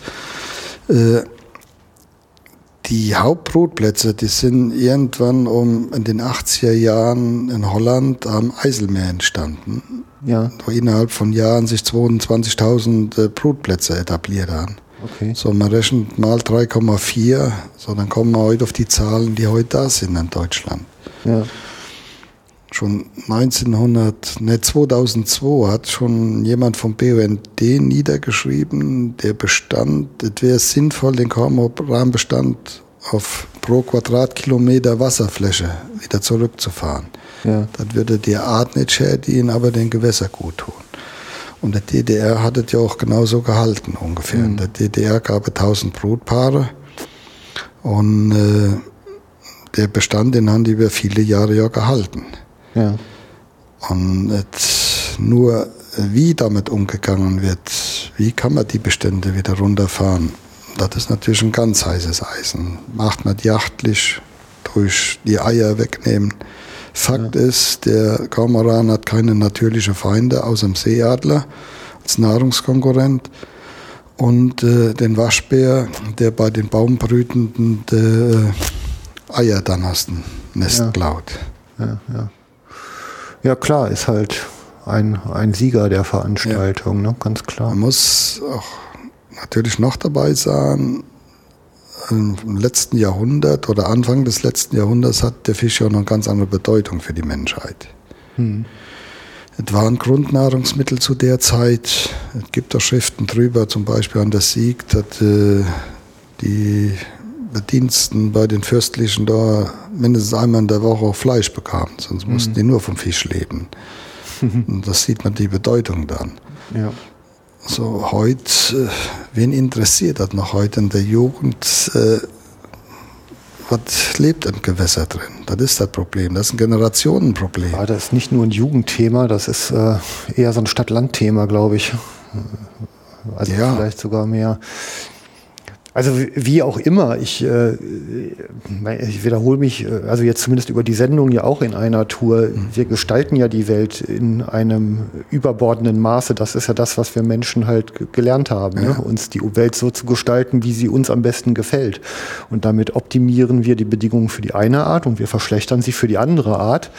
Und aus der Nutzung der Natur entsteht die Verantwortung und die Verpflichtung zur Fürsorge. Das ist eine ja. moralische Verpflichtung. Eben. Und dann muss ich halt natürlich eben auf die schwächeren Arten einfach achten, indem ich die stärkeren eben zurückdränge. Wenn ich das sehe, hier ja. bei uns auf der Brücke, man kann das auf unserer Homepage sehen, aktuell ist so ein kleiner Film drauf. Äh, ich hatte das anfangs gesagt, seit vier Jahren bin ich daheim und hm.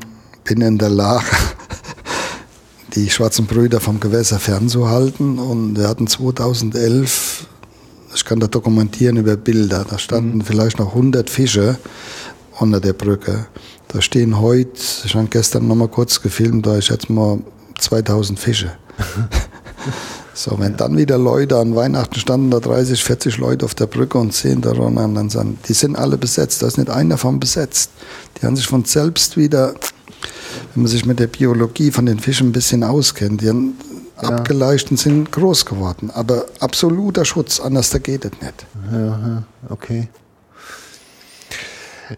Also die, diese Politisierung solcher Themen, also ich, also was wir ja im Moment noch dramatischer erleben, ist ja, dass ähm, dieses vor Ort mit den eigenen Händen fühlen und mit den eigenen Augen sehen, was da passiert in der Natur, zu etwas Zentralistischem gemacht wird, was in irgendwelchen Ministerien ganz weit weg, weit weg vom, vom Geschehen dann entschieden werden soll. Ist es nicht so, dass man eigentlich die Kompetenz und auch die Entscheidungsbefugnis vor Ort irgendwie verankern sollte?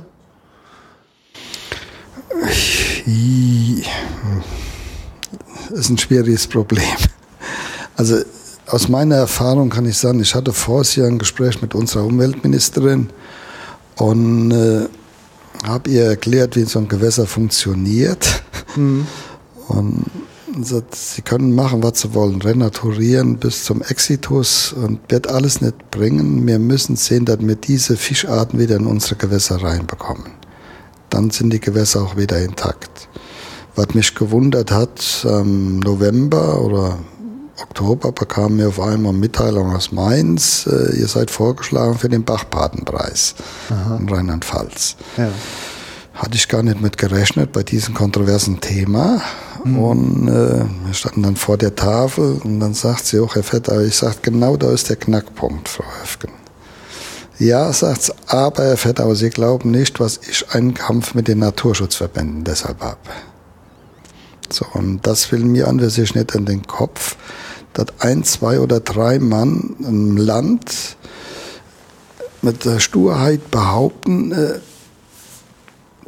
der Kormoran ist nicht schuld oder die Prädation oft Gewässer ist nicht schuld an der ganzen Geschichte. Also wir haben ja ein ähnliches Thema zu Lande. Ja? Ähm, es gibt kein einziges ernstzunehmendes Naturschutzgebiet mit Bodenbrütern, was ohne Fang und Fallen und Baujagd und Prädationsbekämpfungsmaßnahmen auskommt. Ja. Gibt es einfach nicht. Ja. Dennoch wird auf der politischen Ebene feste dagegen geschossen. Man müsste sich das mal festschreiben an den Kopf. Ähm, zurück zur Natur gibt es nicht, es gibt nur einen mit der Natur. Hm. Das ist meine Meinung dazu. Ja, wir haben also ein, ja, ein mit der Natur und wir haben halt die, durch die Nutzung die Verantwortung dafür übernommen. Das ist unsere, unsere Pflicht, uns darum zu kümmern. Wenn ich das dann höre, auch wie die Naturschutztagen am Rhein, dann wird auch gerufen, ja, wir brauchen durchflutete Auwälder und alles. Wird das Problem nur verschärfen. Hm. Vor 14 Tagen stand dann bei uns groß in der Zeitung, an der Nahe sind die ersten drei Biber wieder aufgetaucht. Hm. Ich reiße an allen Gewässern, aber die Wasserrahmenrichtlinie ja vorsieht, die lineare Durchgängigkeit Sohlschwellen von 20 Zentimeter raus Reis wäre daraus, öffnet dem Signalkrebstor und Tür. Und wenn jetzt der Biber seine ersten Dämme da baut, dann will ich mal sehen, wie das dann gehandhabt wird. Also bringt ja im Grunde Ruhe in die Gewässer, ne, was der Biber tut. Ja. Und optimiert ja damit im Grunde auch wieder Algenwachstum, oder? Äh, also interpretiere ich jetzt falsch? Nein, nein, das ist aus der Sicht schon gesehen. Das ist, weil die Naturschutzverbände ja auch äh, immer wieder monieren, diese Staubereiche. In diesen Staubereichen erhöht sich die Wassertemperatur. So, und, ja. und der Biber tut genau das, ja. Genau so ist es. Ja, je. Es ist nicht einfach. Die, die Fließgewässer, das sind ganz komplexe Angelegenheiten. Mhm. Naja, es ist halt nicht die Sache, es geht halt um die Kontrolle und die Macht, ne? glaube ich. Jetzt macht ihr ja äh, wieder, um zurückzukommen in die, in die praktische mhm. Arbeit, also ihr macht ja viel Nachzuchten von allen möglichen Fischarten. Wir haben dann 2000 angefangen äh, mit dem Lachs, als noch 15, 20 Lachsrückkehrer an der Nister zurückkamen selbst Lachse zu fangen, die abzustreifen. Ein eigenes Bruthaus gebaut dafür. Und das hat auch sehr gut funktioniert die ersten Jahre. Wir Abstreifen heißt den Laich entnehmen. Den Laich entnehmen, ganz mhm. genau. Und dann äh, im Bruthaus werden die Eier aufgelegt, irgendwann schlüpfen sie, kommen dann auch im Punktstadium, die kleinen Lachse oder überhaupt die mhm. Fische, ernähren sich dann von dem Dottersack in so einem Bauch an. Irgendwann fangen sie dann, kommen sie in das Fressstadium und werden dann Kunstfutter oder äh, noch Pelien, was alles gibt, mhm. mit angefüttert und, äh, und dann wieder ins Gewässer entlassen. Mhm. Und das hat die ersten Jahre 2000 bis 2004, 2005, da wären wir dann wieder irgendwo am Anfang, diese Veränderungen zu sehen, hat das auf einmal nicht mehr funktioniert. Und das war genau das Jahr, wir hatten damals ein Muschelprojektor angestoßen, wie man dann noch mit anderen Biologen mal zusammenarbeitete. Äh, man sagt einem, da kann man ins hin, dann waren 1000, 2000 Tote lagen in den Becken drin dann.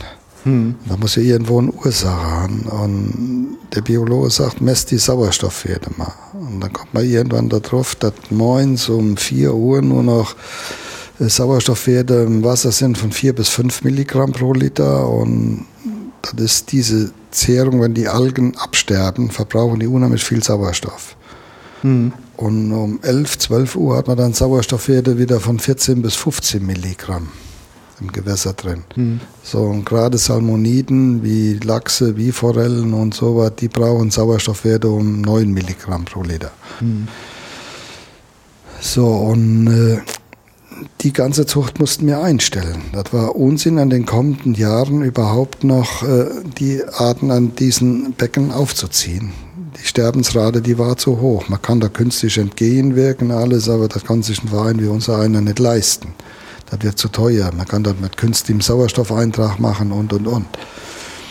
So, aber das waren so Knackpunkte, wo man sieht, hier hat sich was verändert in den ganzen Jahren. Also jetzt ist ja den, den Lachs wieder zurückzubringen, eins der großen Ziele, die der Rhein, die auf dem Rhein also als Hauptstrom und seinen Nebenflüssen ja eigentlich so vorangetrieben wird. Ähm, dadurch, dass so ein Weidefisch wie Nase eben die Biotopverbindung, also diese, diese Gewässerökologie nicht mehr äh, okay halten kann, mhm. ist ja im Grunde das Lachsprojekt dann auch wieder gefährdet. Und ich meine, man hat ja, wie ist denn überhaupt so eine Rückkehrerquote? Also dieser Wanderfisch Lachs wird halt irgendwo in den äh, also, also quellennahen Gebieten zumindest ja, glaube ich, ausgesetzt oder äh, da reproduziert er sich. Ähm, dann ziehen halt, ich sag mal, tausend Fische los. Wie viele von den tausend kommen denn überhaupt wieder zurück, um wieder zu leichen? Also am Anfang, wie wir da eingestiegen haben, dann sagt der Dr. Schneider, wir wären froh, wenn wir ein Promille zurückkämen. Also ein, einer von tausend. Ja. Und äh, wir hatten Jahre, wo wir hm, an 10 Promille irgendwo mal dran kam. Okay. So, und das war so bis 2006, 2007 und dann kam ein Abbruch wieder da rein. Ja. So, wir besetzen heute noch in der Nista über 100.000 Lachse. Wir haben gestern Abend noch eingesetzt. Mhm. Smalls, das sind die größeren dann schon, die schon abwandern. Aber auch jedes Jahr 80 bis 90 bis 100.000 äh, kleine, die so drei, vier Zentimeter sind, die ein Jahr im Gewässer drin bleiben und wandern dann ab. Meine Befürchtung da irgendwo, was sich mittlerweile auch äh, festgeschrieben ist, man kann doch nachlesen, äh, wenn sonst nicht da ist, dann wird sich der Kormoran noch des Lachses bemächtigen. Mhm. Es gibt eine Studie in NRW, man hat bei Booster auf 200 Lachse besendet hat an dem ersten Schlafplatz der Lachse schon 20 Sender wiedergefunden. Mhm. Und wenn man dann mal hochrechnet, die Schlafplätze bis in den Rhein, war meine Meinung, da kommen noch 5% an. Aber letztendlich, äh, das sagt auch, äh, sagen Experten, höchstens ein bis zwei Prozent, die noch im Rhein an der Nordsee ankommen. Mhm. So, und das spiegelt sich auch in den letzten Jahren wieder. Äh, an Rückkehrer an der Sieg waren im letzten Jahr, ich glaube, 220. So, da hat man 120 von entnommen und abgestreift an der neuen Wildlagsstation unten. Die anderen hat man durchschwimmen lassen. Und gut, hier oben dann zu finden, ein Siegsystem, das ist wie ein Nadel im Heuhaufen. Wir hatten einen im November, ein abgeleichtes Weibchen von 90 Zentimeter. Mhm. Menschen haben wir jetzt nicht gefunden dabei. Aber wie gesagt, ich hatte die Jahre 2001, 2002, dann hatten wir teilweise 14, 15 im Siegsystem teilweise 1000 Rückkehrer. Mhm. Ein paar Jahre. Wir sind, ich bin nicht nur auf die Nister fokussiert, ich fahre schon viele Jahre mit an der A für die Befischungen. Mhm. Da muss man natürlich sagen, letztes Jahr hatten wir an der A sehr gute äh, Naturvermehrung festgestellt. Hängt doch immer wieder vom Jahr ab. Mhm. Können die Lachse ziehen, können sie nicht ziehen. Aber die letzten zwei Jahre waren an für sich für den Lachszug nicht schlecht. Mhm. Letztes Jahr, gut, es ging so um 14 Tage. Äh, man kann sagen, man hat sich viel über die Arten am Anfang bei diesen, bei der Wiedereinbürgerung beschäftigt. Äh, hat dann da erst mit Franzosen, dann mit Iren probiert und in dem jetzigen Rheinsystem hat man sich äh, zumindest hier auf dieser Rheinseite äh, mit den dänischen, das sind die Urväter dann davon, mhm. die hatte man dann wieder etabliert. Das sind Gewässer, die auch der Nister und der Sieg ziemlich nahe kommen. Und die leichen fast exakt auf den 15. November. Das ist nicht wie die Forelle oder so was, äh, die leichen später, aber da gibt es auch frühe und äh, späte Termine oder von der Art her auch. Ja. Und das gehört ja auch alles mit dabei. Diese Genetik, die geht bei vielen Arten verloren. Ja. Zum Beispiel die Nase oder die Esche, die leichen exakt bei zwischen 7 und 8 Grad Wassertemperatur. Okay. So, und äh, genau in diese Phase sagen die Naturschützer, wir dürfen an der Niste bis 15. Februar dürfte geschossen werden, 15. August bis 15. November, laut Kormoran-Verordnung. Mhm. So, aber Mitte März geht irgendwann los, dann fangen die Fische an zu leichen. Dann kommen die, die noch da waren an den Kolken, kommen raus an ihre früheren Laichplätze. Ja. So, ich habe die letzten Jahre festgestellt, vor zwei Jahren, moins, ich denke, ich sehe nicht richtig, äh, ich glaube 20 oder 22 Kormoran. Ich führe darüber Buch. Mhm. So, dann brauche ich nur herzugehen, brauche die Wassertemperatur zu messen. Dann weiß ich, weshalb die schon wieder da sind. Also Bruttemperatur erreicht, Kormorane sind da. Ja, ja. Lachsbesatz vors Jahr im März haben wir Smalls eingesetzt. Ich glaube, waren 18.000 oder 20.000. Ich kann Ihnen das Bild zeigen. Den nächsten Morgen 35 Kormorane genau an der Besatzstelle. So, und wenn die dann, das ist 14 Kilometer vor der Nistermündung, äh, jeden Tag darüber hängen, dann bleibt von den 18.000 nicht viel übrig.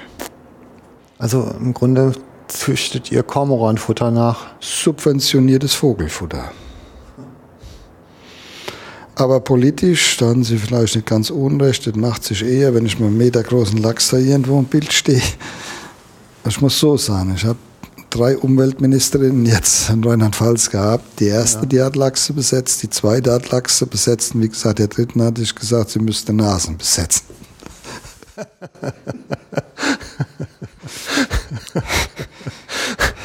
oh Mann, damit kommt man wahrscheinlich nicht ins Fernsehen.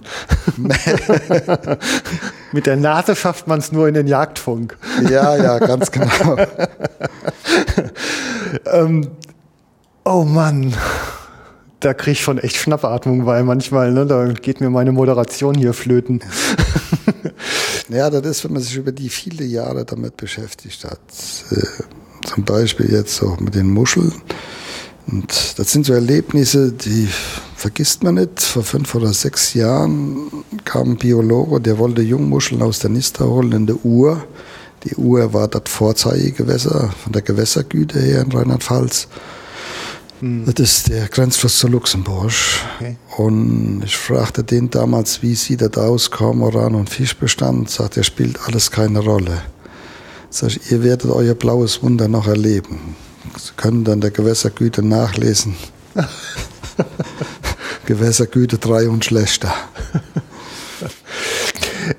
Also jetzt ähm, äh, also ich erlebe es ja hier in Nordrhein-Westfalen gerade relativ hautnah. Also ähm, da wird ja im Moment äh, jedes Gesetz, was irgendwie nur am Rande mit Natur zu tun hat, wird ja im Moment von links auf rechts gekrempelt oder in eine andere Richtung, wie auch immer. Auf jeden Fall neu gebaut. Und ähm, das Thema Gewässerqualität wird medial halt auch sehr stark äh, genutzt. Die Gewässerqualität wäre zu schlecht, die müsste sich verbessern. Ähm, und dann wird in die Kamera gelächelt und irgendwie Nichts große gemacht. Maßnahmen. Ja, also Maßnahmen, äh, auf die ich jetzt gerade hinaus wollte. Was machen die denn konkret? Also ich, so Uferrandstreifen zum Beispiel erinnere ich mich gerade dran. Und ähm, was bewirken diese Maßnahmen? Die Uferrandstreifen, die sollen an für sich äh, den Eintracht, der von außen kommt, über Dünger, über Phosphat, Nitrat, sollen die abpuffern. Mhm. Das soll Sinn und Zweck sein. Aber mittlerweile hier bei unserem Projekt, wo wir mitarbeiten, die Frau Dr. Winkelmann von der Uni Koblenz sagt, wenn ich das so weit puffern will, dann müsste ich Schandstreifen von 300 Meter machen. Ja. so, da brauchen wir ja. nicht drüber zu diskutieren. Sinnvoll wert und das wäre auch ein, wahrscheinlich ein Fingerzeig in die richtige Richtung, den Landwirten zu sagen, diese ganze Auen, die bewirtschaftet ihr noch, aber düngt nicht mehr da drin. Mhm. Dann hätten wir schon mal viel erreicht. Mhm. Es gibt da ein klassisches Beispiel von der Wiesenten, Gewässern Oberfranken. Äh, da war man auch der Meinung, der meiste Nährstoffeintrag kommt über die Landwirtschaft rein. Wenn man fertig war, hat man gesehen, waren nur zwei Prozent. Ja. Aber genau dieser Effekt, den sieht man da, wie auch an der Nister. Das ist jetzt wieder ein bisschen auf den Fisch zurückgeführt und auf den Macrozobendus. Wir haben vor vier Jahren bei der Masterarbeit äh, auch an der Nister gemacht, auch vier Wochen im Gewässer gestanden. Und zwar die heilige Art, die Mühlkoppe oder die Kroppe wo viele heute noch von sagen, von den Naturschützern, wenn die im Gewässer ist, ist das das Nonplusultra, dann ist das Gewässer von der Güte her in Ordnung. Mhm. So, wir haben teilweise an Stellen festgestellt, wo ein 40-fach erhöhter Kroppenbestand war. So, und diese Abfolie und haben dann noch von diesen Kroppen Untersuchungen machen lassen, Max-Planck-Institut. Und 80 Prozent von dem Mageninhalt von den Kroppen war Makrozobendos, Eintagsfliegen, Köcherfliegenlarven mhm. und so weiter. So, in der Abfolie entstehen dann Schwämme im Gewässer. Okay.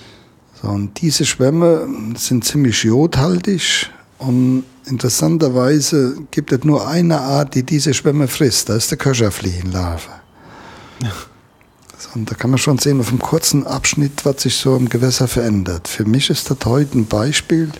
Ich habe vor zwei Jahren schon an der A gesagt, die Gewässergüte wird schlechter. Mhm. Man hat mich ausgelacht. Mittlerweile kann man sehen, wo die Schwämme sind. Wir haben im Oktober da gefischt. Das ist, äh, wahrscheinlich hat der Fettauer wieder diesmal recht. So ein paar Tage später ruft mich Landesumweltamt an gab mir die inoffizielle Gewässergütekarte von Rheinland-Pfalz. Also, mhm. Wofür brauchen wir noch Untersuchungen zu machen, sagen die. Das wissen sie ja eh. Ja. Also, wenn man sich intensiv damit beschäftigt, sieht man, wie sich ein Gewässer verändert. Ja, das meinte ich ja eben, ne, mit irgendwie mal lokal, wo man ja. die Finger und die Augen dran hat, dass man da halt auch die Kompetenz nutzt, weil man ja die Maßnahmen auch sofort ergreifen kann. Ein sehr gutes Beispiel ist die Lenne. Mhm. Die Gewässergüte hat sich noch wieder verschlechtert in der Lenne. Mhm. Äh, man hat jetzt wieder drei Maßnahmen, ich glaube noch wieder lineare Durchgängigkeit, ein paar Wehrumbauten noch gemacht und äh, wird auch im Endeffekt gar nichts bringen. Und jemand, der für die Gewässer, auch für die Lenne zuständig ist, der hat mir vor zwei Jahren die Untersuchung der Lenne untergeschoben. Ich soll die weitergeben an die Uni Koblenz, dass die das mal durchliest. Ich sagte, da kann ich auch lesen, ich kann das Ergebnis auch so sagen. Und äh, genau diese Kolmation, die tritt, oder da haben wir noch gar nicht drüber geredet, das ist diese Verschlammung der Gewässer, das nennt man auch Kolmation. Hm. Das zieht sich auch quer durch die Länder, zieht sich jetzt mittlerweile quer durch Deutschland. Es gibt auch eine Untersuchung von der Helme, das ist ein Gewässer in Thüringen, fließt irgendwo in die Elster rein dann. Hm. Der hat das über elf Jahre untersucht und äh, beschreibt genau das mit diesem Zuwachs von den kleinen Fischbeständen, von dieser Krabbe und im Wegfall der Großfischbestände, dieses Räuberbeuteverhalten ist gestört. Und ein Satz ist für mich wichtig darin, eine zunehmende Verschlammung des Gewässers ist zu beobachten. Hm. Der BUND sagt vor zwei Jahren im Fernsehbericht, das größte Problem der Elbe ist die Kolmation.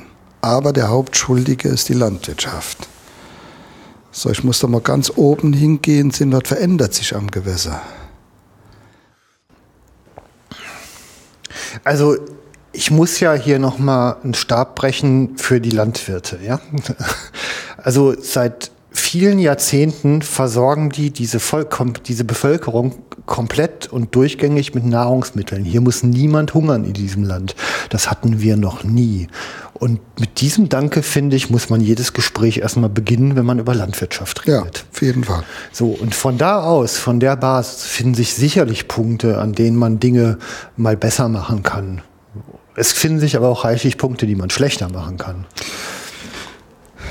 man hat wahrscheinlich zu wenig daraus gelernt. Äh, Problem ist Gülle, kann man nicht wegdiskutieren. Ja.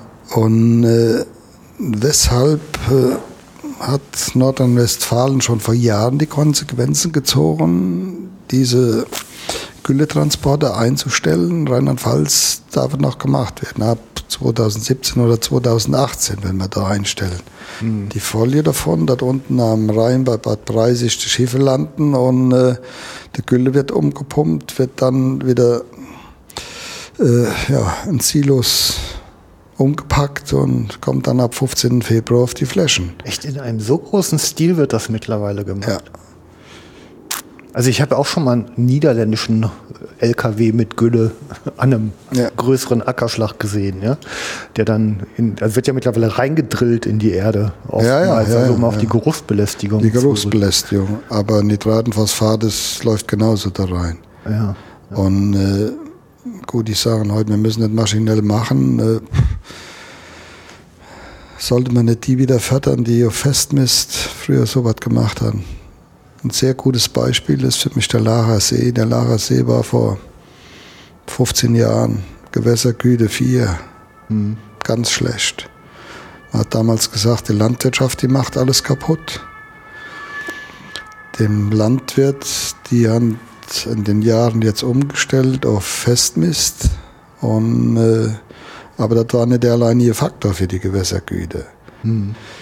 Es waren Schlafplätze um 2000 am Lachersee und noch früher von 80, 100, 120 Kormoranen. Die haben den Lachersee leer gefressen.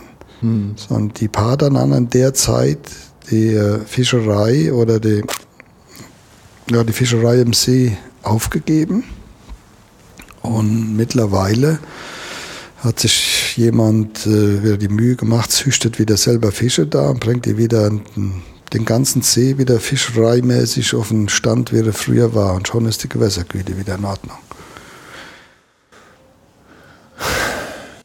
Wären noch fast Köpfe gerollt damals, politischerseits und auch äh, die, die die Wahrheit sagten. Also die Gegenargumente, die kann ich mir jetzt schon wieder leiblich vorstellen. Das ist ja nur, ihr seid ja Kormoran-Hasser und äh, irgendwie böse. Das, also das ist halt immer Quatsch. Das ist halt einfach nur, äh, wenn man sich weigert, in die Zusammenhänge reinzugucken. Da ist der Knackpunkt. Ja, also ich, äh, mir klingelt ja auch noch, also meine letzte Aufnahme über Tadschikistan, ne, da braucht man viel Schalenwild, damit das Großraubwild genug zu futtern hat. Mhm. Und hier braucht man das Großraubwild, damit das, die überhöhten Schalenwildbestände reduziert werden. Ja, ja. Ja, und wenn man, wenn man zu Ende denkt, wenn die Schalenwildbestände denn reduziert sind, was passiert denn dann als nächstes? Wer ruft dann? ja, also ähm, das ist so immer so mit dem Hammer vor die große Wand äh, geklopft, anstatt einfach mal die Sensibilität aufzubringen, an welchen Schräubchen drehe ich, um es halt in eine Zielvorstellung zu drehen, die ich aber vorher auch mal kommuniziere. Wie möchte ich, dass die Welt aussieht? Ja. Und ich glaube ja, wir haben halt die Verantwortung, jede Art zumindest in einem reproduktionsfähigen Restbestand zu erhalten. Mindestens das. Das wäre aus der Genetik schon mal der richtige Weg. Ja, und ähm, dann, aber ich sag mal, diese, diese Idee, ähm, also mein Lieblingswort heißt Sekundärwildnis. Mhm. Also die pure Idee, ich muss mich nur konsequent genug heraushalten aus dem ganzen Ding, die, die ich als Mensch ja gestaltet habe, dann wird schon alles wieder gut werden. Das ist eine derartige blondierte Milchmädchenrechnung. Den Zahn habe ich mittlerweile so manch einen gezogen. Da kann man einen großen Haufen von machen von den Zähnen, oder? ja, ja. ja, ja. Das regelt sich von alles selbst, von selbst in der Natur. Mag hier und da stimmen, aber äh, ich habe neulich mal zu einem gesagt, äh, ehemaliger Landesvorsitzender vom BUND, hm. am besten wäre, man würde zum Beispiel den Westerwald ganz umsiedeln no, Sibirien oder Tschernobyl in die Richtung, dann könnte sich hier die ganze Natur wieder frei entwickeln. Hm. Seit der Zeit sind wir keine Freunde mehr. Aber der war auch auf der Sitzung dabei, als die Frau Dr. Winkelmann einen Vortrag hielt, hier über Fließgewässerökologie. Hm. Und der war auch der Meinung, er hat mir selbst gesagt, vor drei Jahren, äh, Jetzt sind tatsächlich keine Fische mehr in der Nister drin. Ich bin den ganzen Tag in der Nister spazieren gegangen, sind ja keine mehr da. Mhm. Nur die Folgen, die will ich nicht wahrhaben.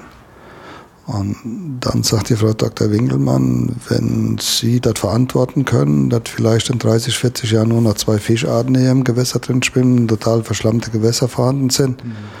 und Sie mit Ihren Enkelkindern dann nach Köln in den Zoo fahren müssen, um ein paar Fische zu sehen, ein paar heimische Fischarten, dann müssen Sie so weitermachen der Stachel ja dann gesessen.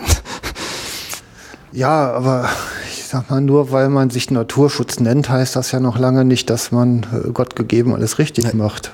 Naturschutz ist beobachten. Ja. Ja, und manchmal aber auch ja. beherztes Eingreifen. Ja. Und für mich stellt sich immer die, wieder die Frage, haben unsere Vorfahren alles falsch gemacht? Ja, nun, sie sind halt sicherlich auch, äh, die haben nicht großartig darüber nachgedacht, über viele Dinge. Haben halt manches natürlich sehr richtig gemacht und auch vieles falsch gemacht. Vieles falsch das gemacht. Ist, äh, wenn man das liest, ja. hier der Max von Bonne, ich hatte das am Anfang schon mal angesprochen, der hat 1870 äh, hier für ganz Deutschland äh, die Fischbestandserhebung gemacht. Da ist fast jedes Gewässer drin. Mhm. Und wenn man da drin liest, wie die oder was die Hauptfeinde damals waren, Fischotter hat man total aus äh, mhm. ja, weggefangen, weggeschossen und mhm. Reiher und äh, der nennt dann noch so zwei oder drei Arten dabei. Taucht aber nie ins der Kormoran auf interessanterweise. Ja. Hm. So, und dann noch die Gewässer beschreibt, war der Mensch da, an, äh, wo die Fabriken waren, wo man Stauanlagen gebaut hat, was man alles in Gewässer eingelassen hat. Und da die Gewässer damals überhaupt noch funktioniert, funktionieren konnten, muss man sich hm. fragen. Ja, ja. Es gibt dann interessante Untersuchungen von der Sieg von 1913. Da waren damals schon die Hüttenwerke in Siegen, die Walzwerke in Wissen da unten. Und äh, der schreibt dann da drin, dass äh, sich die unterhalb vom Walzwerken wissen, viele, die da arbeiten, zwei oder dreimal der Woche die Familie noch vom Fisch ernähren mussten. Die Leute hatten aber nicht die Courage zu sagen, hier, ihr dürft da oben nicht die blaue Brühe einleiten. so, aber ja. dann in der Folie schreibt er, nach 20 Kilometer war die Gewässergüte wieder in Ordnung. Mhm. Ja weil genug Artenvielfalt da war noch. In ja, ja, dann kompensiert das. Ja. Ne? Und wenn ich das heute sehe, ja. zum Beispiel hier Sieg in dem Bereich, äh, ich war auf einem Vortrag von einem, der hat die Sieg, die Fischbestandserhebungen gemacht in der Sieg 2006 und 2013 wo von 2006 bis 2013 zum Beispiel der Barbenbestand noch wieder um der Hälfte abgesackt ist. Hm. Nasenbestand so gut wie gar nichts mehr. Wo früher 10.000 zum Leichen hinkamen, waren vorher noch 150 bis 200. Hm. Der ist dann noch stolz darauf, 3.600 Fische an einer Stelle gefangen zu haben, aber davon 1.800 Elritzen.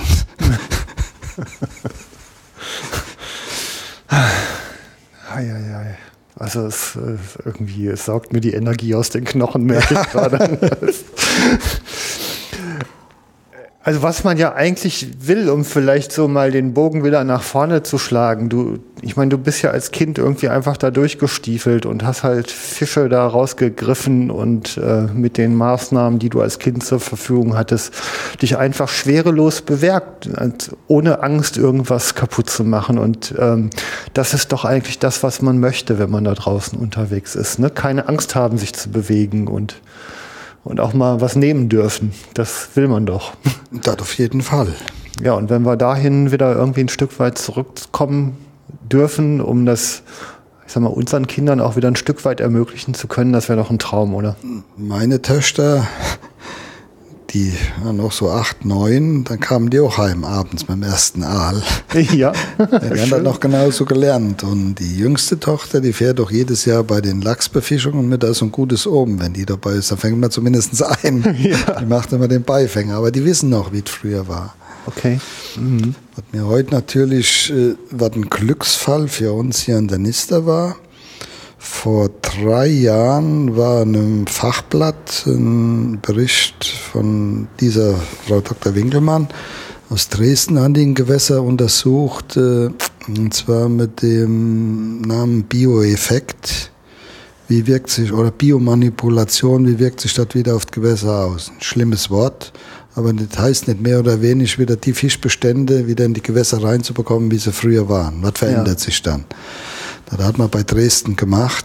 Hatten natürlich nicht damit gerechnet, dass viele Schwarzangler da waren, die haben die ganze Fische wieder weggefangen. ja. So, und vor drei Jahren habe ich zu dem Dr. Schneider gesagt, die Frau müssen wir unbedingt mal kennenlernen. Hm. Haben die dann E-Mail an ihr geschrieben und hat ein Vierteljahr gedauert, dann hat sie sich gemeldet, war aber auch nicht da.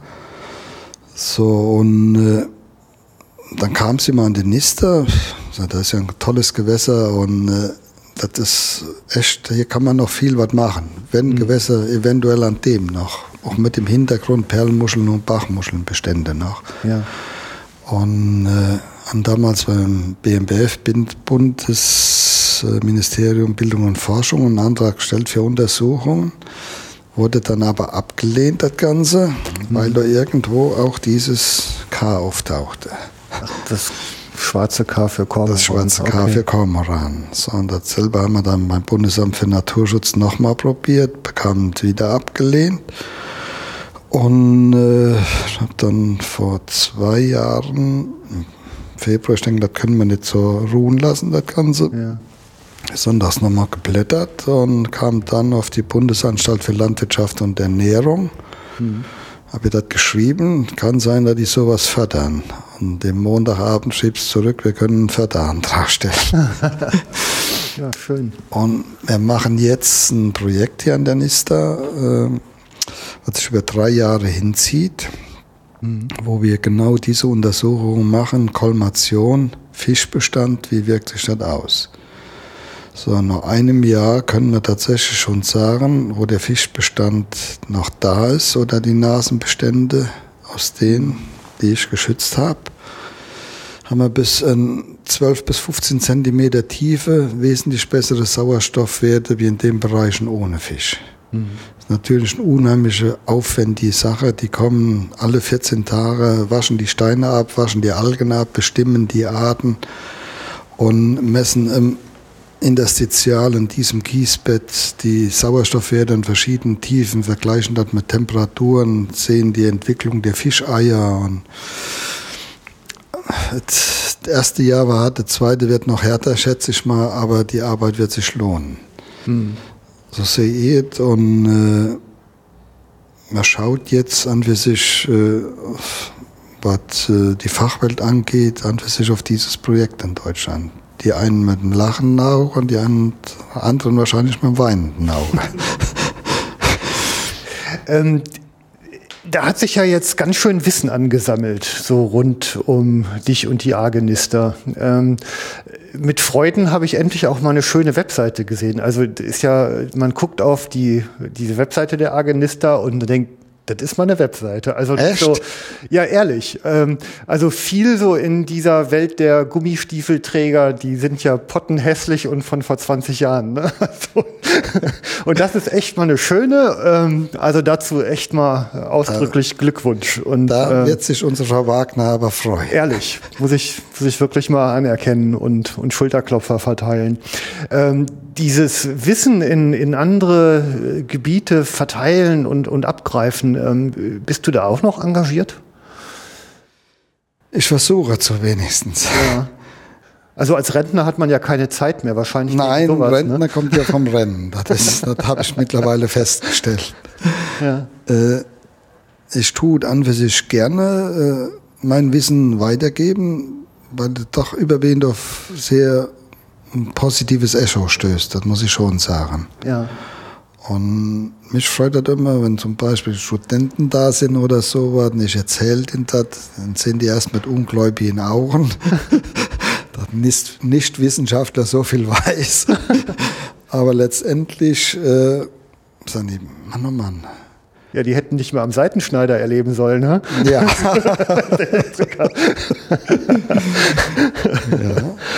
Ja. Ja, also das, das ist ja aber eigentlich auch das, was die Welt halt nach vorne bringt, wenn man sein Wissen irgendwie an die nächsten Generationen transportiert bekommt und ja auch in, der- in der Breite äh, immer auch wieder der Überprüfung stellt. Also schlauer werden ist ja keine Schande. Ne? nee, das ist richtig. Und äh, was ich bei der ganzen Geschichte gelernt habe, man muss bei der Wahrheit bleiben. Ja. Alles, was man sagt, muss belegbar sein. Ja. So, und dann kommt er doch glaubhaft rüber. Ja. Ja. Du vorst ja, da waren äh, Leute aus dem Ministerium bei, den Vortrag gehalten äh, über Fließgewässerökologie, so eine halbe Stunde. Da wird man erst mit großen Augen angesehen. Und hinterher sagt man, genau das ist es. Ja, ja, ja, genau. Ne? Ähm, fällt dir noch was ein, was wir unbedingt noch sagen müssen? Ja, zu, zu der Kolmation vielleicht noch, Ja. mal, es nicht nur dieses reine Nisterproblem ist. Aktuell zum Beispiel, ich hatte jetzt ein Gespräch, äh, ne, vor drei Jahren schon mal ein Wissenschaftler von der Uni Essen da und äh, die viel in Richtung Wasserrahmenrichtlinie untersucht haben, auch in äh, gerade die Uni Essen. Und der sagt, ne, ich mache dann immer anders. Da, ich werde dann angerufen, können Sie mir was sagen? Ich, sag, ich kann nicht sagen, wenn, dann kommt jemand hier vor Ort, der sieht sich das an, ich erkläre das zwei, drei Stunden Ja. und dann können wir reden.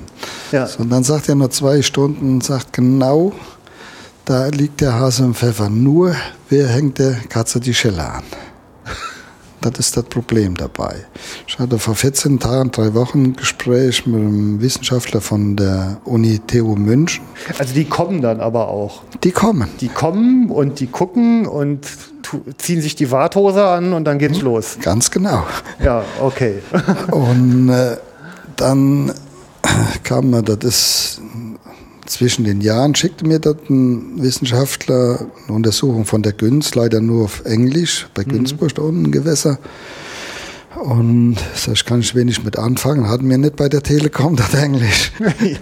So, mich interessiert an für sich nur das Ergebnis davon. Und dann schrieb er zurück, äh, dass das Ganze nichts gebracht hat, die ganzen Renaturierungsmaßnahmen. Ja.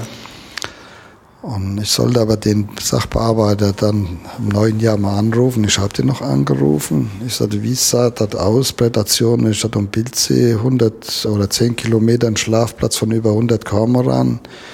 Ja, das sollte nicht Ziel unserer Untersuchung sein. Ah, eine Scheuklappe. Korrekt. Wie wir fertig waren, sagte er aber, Herr Fettauer, wir reden in Bayern schon nicht mehr über den Kormoran. Was der Kormoran übrig lässt, macht der Gänseserie noch kaputt. Gott, ja. So, und äh, mittlerweile, ich hatte Woche ein Gespräch, äh, wo ich doch nicht von erwartet hätte, auf einmal heißt es die Eder in Hessen. Ja. Kolmationenprobleme. Viele Gewässer tauchen jetzt auf einmal auf, wo man diese Probleme sieht. An der Donau, an der Lahn zum Beispiel. Und dann kann man ja nicht mehr sagen, äh, die Welt ist in Ordnung an unserem Gewässer. Ja, können tut man schon, aber auch nur, wenn man im Elfenbeinturm sitzt. Ne? Ja, da muss man raus. Ja, die, die Welt dreht sich zwischen den Türmchen. Ja, ja. ich war, ja. das hatte ja eben schon mal angesprochen, da auf den Naturschutztagen am Rhein. Die Vorsitzende von der ISKR, die hielt dann auch einen Vortrag und ich sagte dann zu ihr, Sie kennen doch die Problematik. Sagt sie, ich kann, ich kann doch hier nicht sagen, der ist schuld daran. Dann versucht sie doch an ihrem Vortrag so ein bisschen da rein, da gibt es so einen großen schwarzen Vogel.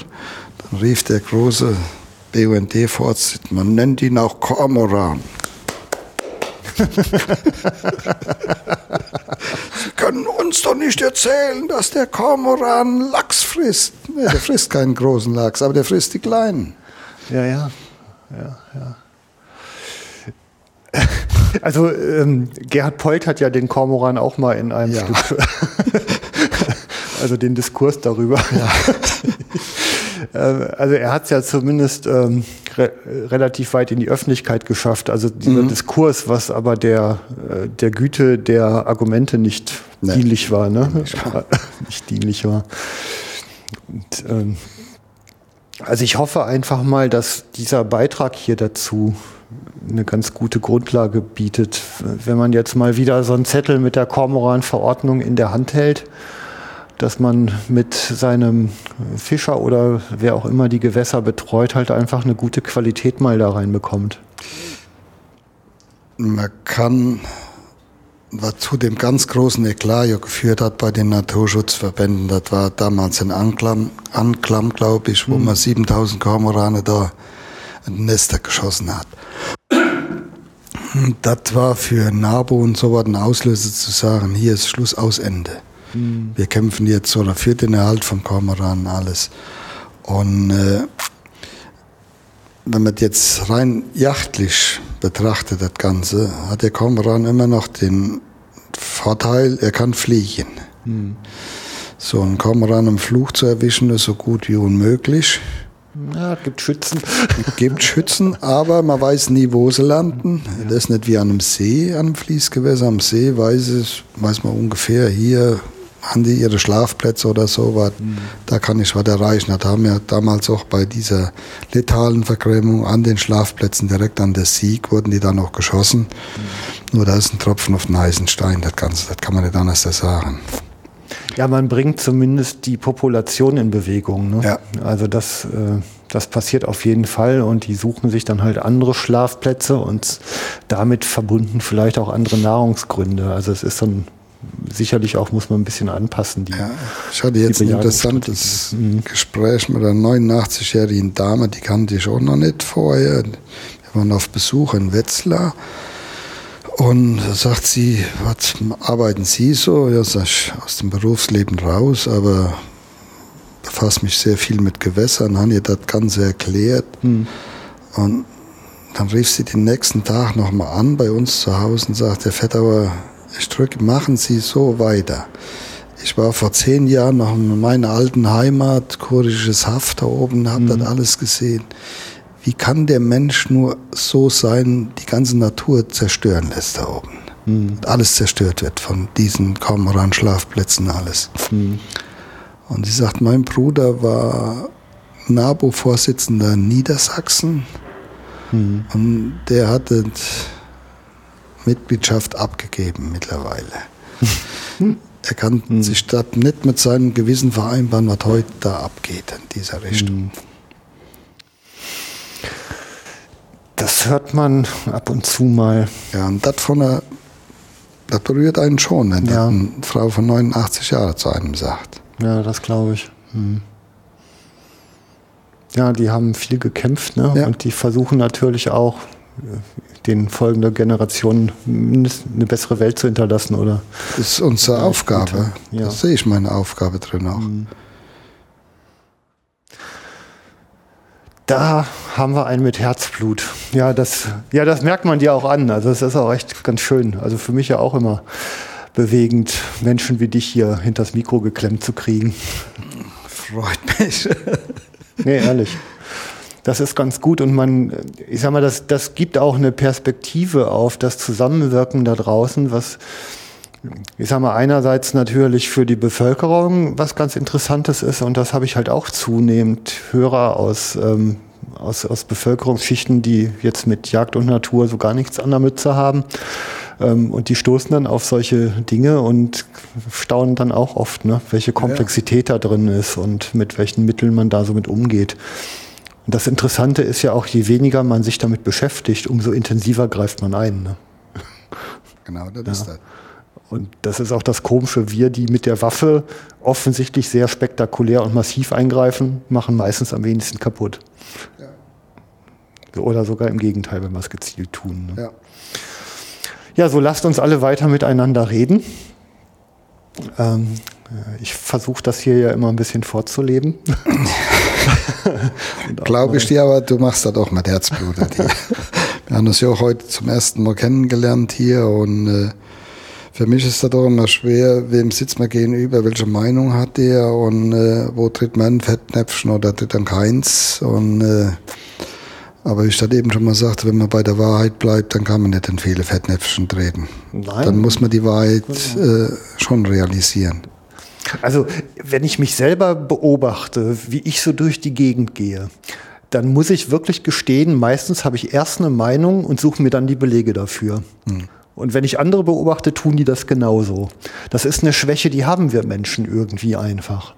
Aber dann muss man sich auch ein bisschen disziplinieren können und dann auch mal in Frage stellen dürfen, um es nachzurücken.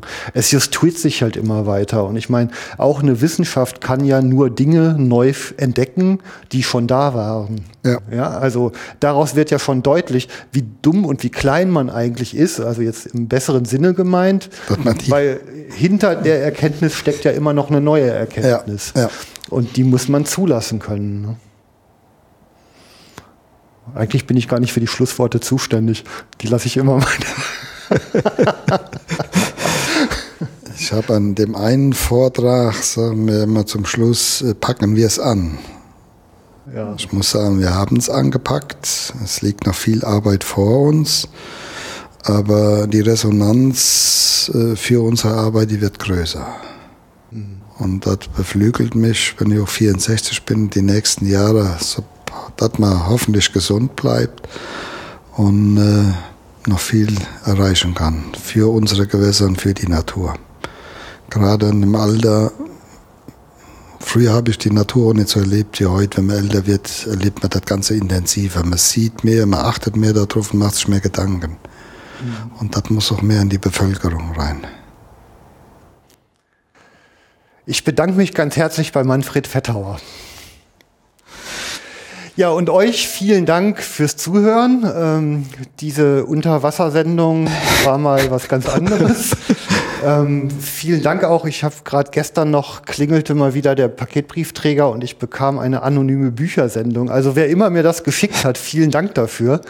Ähm, das ist sicher ganz spannend. Äh, die, die letzten ihrer Art von Douglas Adams, der ja auch die, äh, den Per Anhalter durch die Galaxis gemacht hat. Also das Thema mit den Arten mal, ich denke, auf eine sehr unterhaltsame Art aufgegriffen.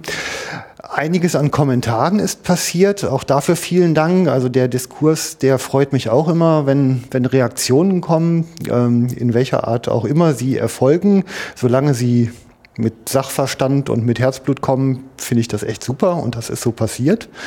Ähm, freuen tue ich mich auch immer wieder, wenn ihr nochmal ganz genau die Seite Unterstützung lest. Ähm, weil wenn ihr mir nicht das Benzin im Tank finanziert, dann kann ich irgendwie nicht so gut aufnehmen. Und wenn jeder nur ein bisschen gibt und wenn es nur ein Euro ist und am besten jeden Monat, dann komme ich halt in die glückliche Situation, halt zunehmend da auch Zeit drauf werfen zu können ähm, und euch mit hoffentlich weiterhin guter Qualität zu versorgen. In diesem Sinne, ich brauche euch und ihr mich hoffentlich auch. Tschüss, vielen Dank.